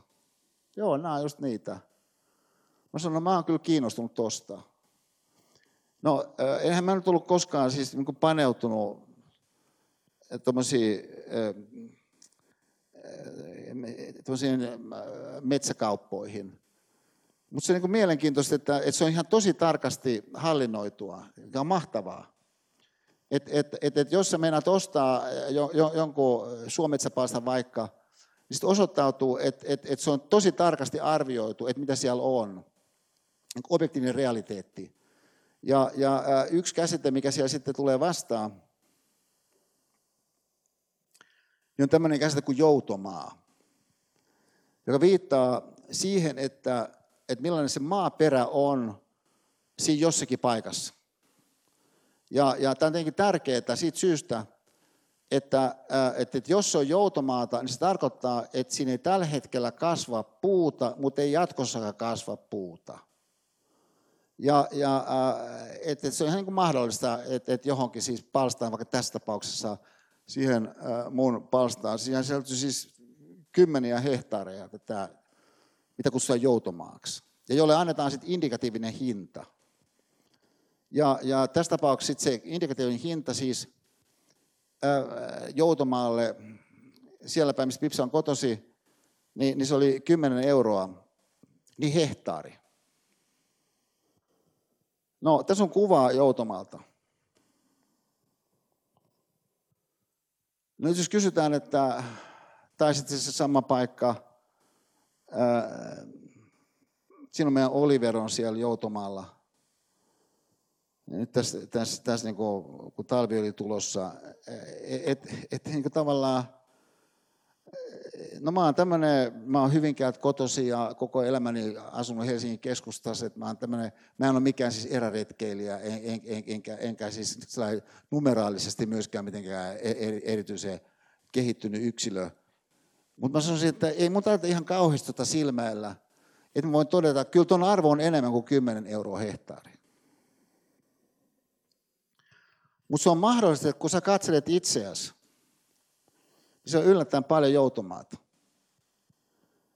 Ja miksi siellä olisi, kun sä silmäilet itseäsi yllättäen paljon joutomaata, siis sinussa? No siitä syystä, koska yksinkertaisesti niin se on niin kuin analyyttinen kapasiteetti esimerkiksi ei ole ollenkaan sama kuin niillä ja niillä on. Ja verbaalisesti niin monet on ihan valtavasti kyvykkäämpiä. Ja sulla ei oikein ole kielipäätä. Ja sä oot sosiaalisesti kuitenkin pikkasen sillain niin kuin jähmeä vaikkapa. Et kun sä silmäilet itseäsi, niin muodostuu tietty kokonaiskuva. Kysymys kuuluu, no kuinka kattava realistisesti on se kokonaiskuva? Siis ei ihmiset pahuuttaan arvioi niin tämän arvoa niin 10 euroksi per hehtaari. Tämä on se, mitä ihmiset de facto on valmiit sit maksamaan, kun se on osa jotakin laajempaa kokonaisuutta. Ja toi on se käypä arvo. Ja nyt jos me ajatellaan siis välineellisesti, on luontevaa, että sä ajattelet erilaisia sun kyvykkyyksiä, erilaisia sun kompetensseja, erilaisia sun potentiaalia niin välineellisestä näkökulmasta. Mutta sitten voi olla myöskin mulle sellainen tuntuma, että kyllä se jotenkin ihmisenä oot jotenkin enemmän elämään nähden kuin mitä nämä ikään kuin yksittäiset kompetenssit on. Joka mä sanoisin, musta on aika realistinen käsitys. Mutta taas tästä näkökulmasta, jos ajatellaan perusprinsiippejä, meissä on enemmän hyvää kuin mitään päälle, parempi ajattelu synnyttää parempaa elämää, niin voisi sanoa, no toi on aika lailla ilmeisesti, mitä toi sitten, kun sä ajattelet sun omaa ajattelua, niin voi lähteä synnyttämään. Mutta se lähtökohta on, että sun täytyy uskaltaa edes avata se sun oma keissi. Ja edes ajatuksellisesti miettiä, mitä sä tarttuisi, että menisin siihen jokin speksiin mukaan. Mitä sä tarttuisi, että mä niin lähden johonkin killan siihen johonkin juttuun. Siis sinun täytyy ainakin ajatuksellisesti tässä suhteessa saada huokoisuutta sinun ajatteluun, mutta sä et saa sitä sinne, jos et sä ajattele, no mitä se tällä hetkellä on, niin realistisesti. Tämä filosofia ja systeemiajattelu, ympäristö antaa sinulle jonkun asteisen mahdollisuuden tässä suhteessa, kaikessa rauhassa, niin työstää sitä sinun omaa ajatuksen ajatusta. Ilman, että joudut sinne tai tänne mihinkään sitoutumaan. Et jos sä kirjoitat siinä loppuesseessä sun ajatuksia, niin sä kirjoitat sen mulle. Ja me pyydetään siinä lupaa käyttää sitä sun loppuesseetä niin osana tätä Jaakon tutkimusta, mun ja Jaakon tutkimusta, niin sitä koskee, mitä täällä tapahtuu. Mutta se peruspointti on se, että sä pystyt tekemään sen luottamuksellisesti, mitä sä siinä kirjoitat. Mikä tarkoittaa sitä, että sä voit myöskin tarkastella jotakin semmoisia sun omia ajatuksia, jotka sä jostakin reunustoit lähtee ehkä esittelemään itseään, mutta eivät edes esittelisi itseään, jos et sä antaisi niille sitä tilaa, mutta koska sä haluat kuulla myöskin semmoisia ääniä, jotka on hienovaraisempia, niin tästä syystä niin sä alat kääntyä sen puoleen, että mitä peli pyytää, että mikä ikään kuin elämä itsessään pyytää sen sun oman olemisen kontekstissa. Ja nyt tämän mielessä ajatelkaa seuraavaa. Ja nyt mä sanon tämän seuraavan pointin ikään kuin kaksiosaisesti. Ja tämä ensimmäinen osa tätä, mitä mä tässä nyt seuraavaksi sanon, niin hyödyntää numeroita. Ja jälleen tietysti siis sillä muistutuksella, että jos puhut jostakin ihmistutkimuksesta, käytännöstutkimuksesta, niin siinä on kaiken näköistä semmoista, mikä sitten tiedehahmotuksellisesti niin voidaan kyseenalaistaa ja kaiken näköisiä kiperiä kysymyksiä esittää. Joka siis on tyyppiä vaikka, että jos sulla on joku tutkimus, jos saat jotakin numeroita jostakin vaikka tiimeistä, koskien niiden tiimien suorituskykyjä esiin, niin sä voit kysyä, että no millainen tämä otos oli, oliko tämä otos itse asiassa niissä suhteissa tai jossakin suhteissa puolueellinen ja niin päin pois. No, mutta tässä tapauksessa niin nämä Losara ja kumppaneiden tutkimustulokset on kuitenkin meidän kiinnostuksen kohteena, niin tämmöisen näkemyksellisen rikastavuutensa mä koen vuoksi. Et jos ajattelet näin, että sä seuraisit jotakin tiimiä, kun se tiimi niin pitää jotain strategiapalaveriaan, niin sä voisit periaatteessa tehdä näin, että sä jakaisit sen tiimin puolitoistuntisen kokouksen vaikka 6 sekunnin pätkiin. Ja jokaisen 6 sekunnin sisällä sit sä voisit arvioida, että kun joku puhuu sen 6 sekunnin sisällä, niin puhuuko hän väittävässä hengessä vai puhuuko hän kysyvässä hengessä, kun kumpikin on ihmisille mahdollista. Ja vastaavassa voisit myöskin kysyä, että kun joku puhuu, niin puhuuko hän toisten näkökulmasta vai puhuuko hän omasta näkökulmastaan. Kumpikin on mahdollista. Jossa toinen voi tarkoittaa joku toinen yksilö, se voi tarkoittaa joku toinen funktio, se voi tarkoittaa joku toinen lokaatio, se voi tarkoittaa toista niin kuin monessa mielessä, mutta se ero on hyvin selvä sen välillä, että pyöriikö joku henkilö, kun hän puhuu itsensä, oman tiiminsä, oman divisioonansa, oman firmansa, oman lokaationsa ympärillä vai ei. Kumpikin on mahdollista. Niin näin sä saisit sitten ylitse sen puolitoistuntisen esimerkiksi kokoukseen, niin tunnuslukuja niille eri tiimeille, mitä sitten seuraat. No näin justiin tehtiin. Mutta sitten erikseen olikin tiedossa, että mitkä näistä tiimeistä niin on korkean suoritusryhmiä ja tiimejä, ja mitkä on keskinkertaisia suorituskyvyn mielessä, ja mitkä on alhaisen suoritustason tiimejä. Ja huomattiin semmoinen korrelaatio tässä tutkimuksessa, että korkean suoritustason tiimeissä niin oli enemmän tai vähemmän tasapaino sen välillä, että kun ihmiset puhuu, että paljonko ne kysyy ja paljonko ne väittää. Vastaavasti tasapaino sen välillä, että kuinka paljon porukat ottaa toisten näkökulman siinä omassa hahmotuksessaan keskiöön ja kuinka paljon pyörii oman näkökulmansa ympärillä. Kumpikin on mahdollista, mutta tässä tutkimuksessa 11:10, 9:10, eli tasapaino siis vallitsi korjansuoston ryhmässä. Mutta se varsinainen, ja sitten vastaavasti sitten taas alhaisuuston ryhmässä valtava ylipaino niin väittämisellä ja sitten itsen ympärillä pyörimisessä. No nyt jos mä ajattelen taaksepäin, niin kuningatar Pipsan ja mun rakkautta, mitä mä tässä kirjassa aika paljon kuvaa, ja mihinkä nähden tämä seuraava havainto, niin mä sanoisin, niin on yksi niistä, mitä sieltä nousee hyvin vahvasti. Et jos kuvitellaan, että meidän rakkaus ei olisi koskaan syntynyt, jos kuitenkin me olisi koskaan kohdattu, niin mä sanoisin, no Pipsan elämä olisi ollut rikas elämä, se olisi ollut onnellinen elämä, Pipsa olisi elänyt tosi hienon elämän, mutta musta ei olisi tullut, mitä musta on tullut. Ja miksei musta olisi tullut, mitä musta on tullut ihmisenä tai ajattelijana tai filosofina tai yliopiston opettajana, johtuu siitä, että mä olisin pyörinyt itseni ympärillä ja valtavasti enemmän kuin mitä nyt on sitten tosiasiassa tapahtunut. Siis kyllä mä nyt edelleenkin pyörin melko lailla. Mutta on siinä kumminkin aikamoinen ero siinä, että mitenkä mä ainakin systeemi 2 kautta ponnistelen, niin pystyn saamaan jollakin tavalla oman mieleni irti siitä, mitä se automaattisesti on toisten hyväksi. Et kun mä katson taaksepäin, siis vuosikymmenten yli, niin että meidän rakkaus on kumminkin kohti jatkunut 40 vuotta, niin mä näen siinä siis niin kuin tiettyjä semmoisia liukumia. Ja ne liukumat on seurausta siitä, että se vuorovaikutuksellinen konteksti Pipsan kanssa on ollut luonteeltaan siis semmoinen, että esimerkiksi, että kun on työn takia mä usein koen, että mulla on oikeus olla oikeastaan aika itsekäs, koska mulla on tärkeä luento tulossa, tai sitten se voi olla, että mä oon justiin pitänyt tärkeän luennon.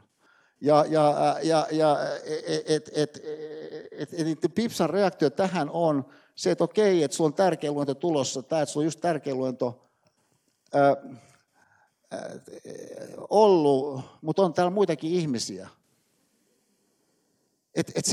Tavallaan, että cut the bullshit on siis käytännössä se responssi.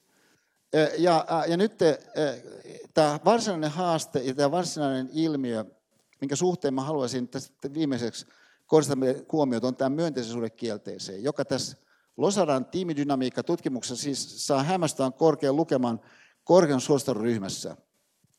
Et mä aluksi ajattelin, että onpa jännä, että siis noin valtava ylipaino myönteiselle. Tämä on varmaan siis amerikkalainen tutkimus, niin kuin onkin, jotka amerikkalaiset sallii työelämän ympäristössä semmoista näytelmällisyyttä, joka meidän mielestä on usein falskia. Siis just sellaista fantastic, että koko ajan kiljahdellaan. Tavallaan siis uskotaan näin, että kun näytellään valtava energistä, niin tämä luo energiaa siihen yhteisöön. On mahdollinen tapa ajatella. No sitten,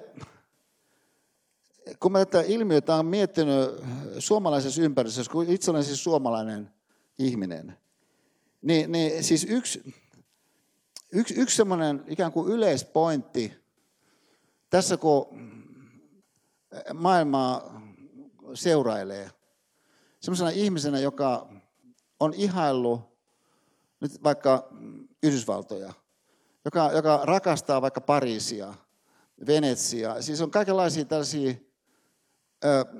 paikkoja ja maita ja UCLA. Mulla oli ilo olla siellä vierailevana postdokkina UCLA:ssa, kuinka fantastinen UCLA. Niin kuitenkin kun katsotaan kokonaisuutta, ikään kuin että on paljon on saatu aikaiseksi, jos ajatellaan sitä koko yhteiskuntaa. Tavallaan ilman, että oikein mikään sillä ihan kauhean valtavasti erottuu, niin onpa erikoista, että noin paljon kumminkin syntynyt, kun sitä kokonaisuutta katsoo. Niin herätti siis musta tämmöisen kysymyksen, jos sitten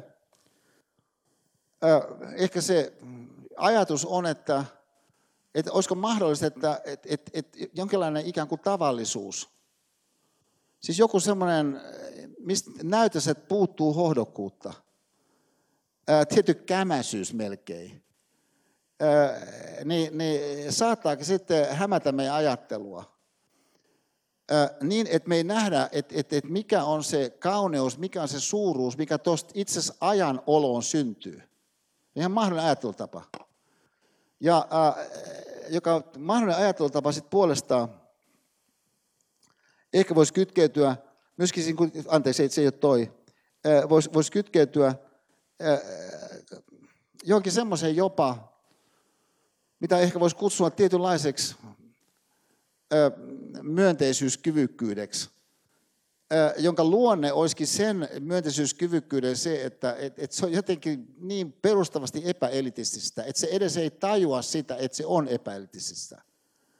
Että se jollakin tavalla se vaistomainen kyky, systeemi yksitasoinen kyky, niin eleettömästi ottaa se joku toinen huomioon, vaikka hänelle nyt ei niin kauhean hyvin mene, mutta kun hän nyt on kuitenkin sieltä sama, mistä hyvinkään se itse otkaa, myös.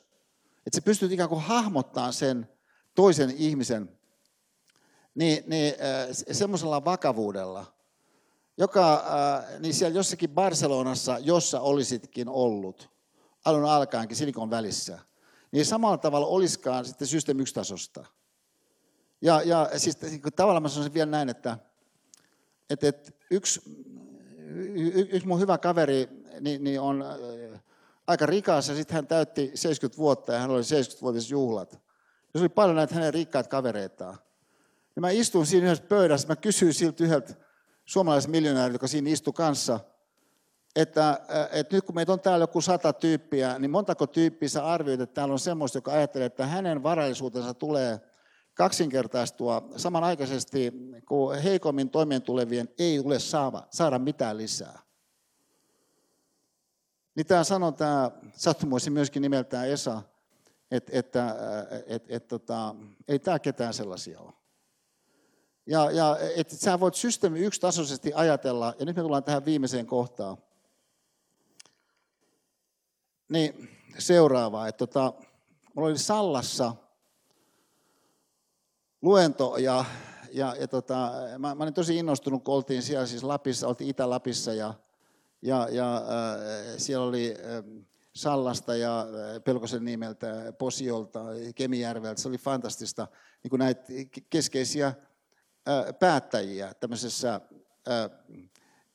näiden kuntien yhteisessä seminaarissa. Ja sitten tämmöinen herra Alajoutsijärvi ajoi mut sitten takaisin Rovaniemelle seuraavana päivänä. Ja kun oltiin ajettu siinä, ehkä tuommoinen aika heikko keli oli, ei voi ajaa kovinkaan lujaa, niin oltiin mun mielestä semmoinen tunti suunnilleen ajettu sieltä Sallasta. Oltiin musta tuntuu niin kuin aika kauan kuitenkin. Niin hän sanoi, että tässä tulee tämä mun kotikylä kohta. Että sopisiko Esa, että poiketaan vähän tältä päätieltä. Koska tässä käytiin niin talvisodassa joitakin ratkaisevia taisteluita. Ja sitten hän kertoi, että puna-armeija oli siinä siis edennyt niin sinne Joutsijärven kylään asti, jossa heidät kuitenkin sitten saatiin pysäytettyä. Se on niin tosi syvällä Suomessa niin kuin mun kannalta. Ja sitten osa näistä niin sanotun Sallan pataljonan miehistä niin oli sitten päästetty lepäämään sinne vajaan 10 kilometrin päähän siis niin kuin syvemmälle siis Suomeen. En oli majoittunut 3 semmoisen maalaistalon ympärille, joista yksi oli, herra Alajoutsijärvi kertoo, niin mun mummola. Niin kaverit on siellä siis taisteltuaan 3 viikkoa yötä päivää niin lepäämässä, mutta venäläiset onkin keksinyt, niin lähettää ison joukon vahvasti asestettuja kavereita jalan niin iskemään takapäin meihin, ylittäen sellaisen Mäntyvaara-nimisen vaaran.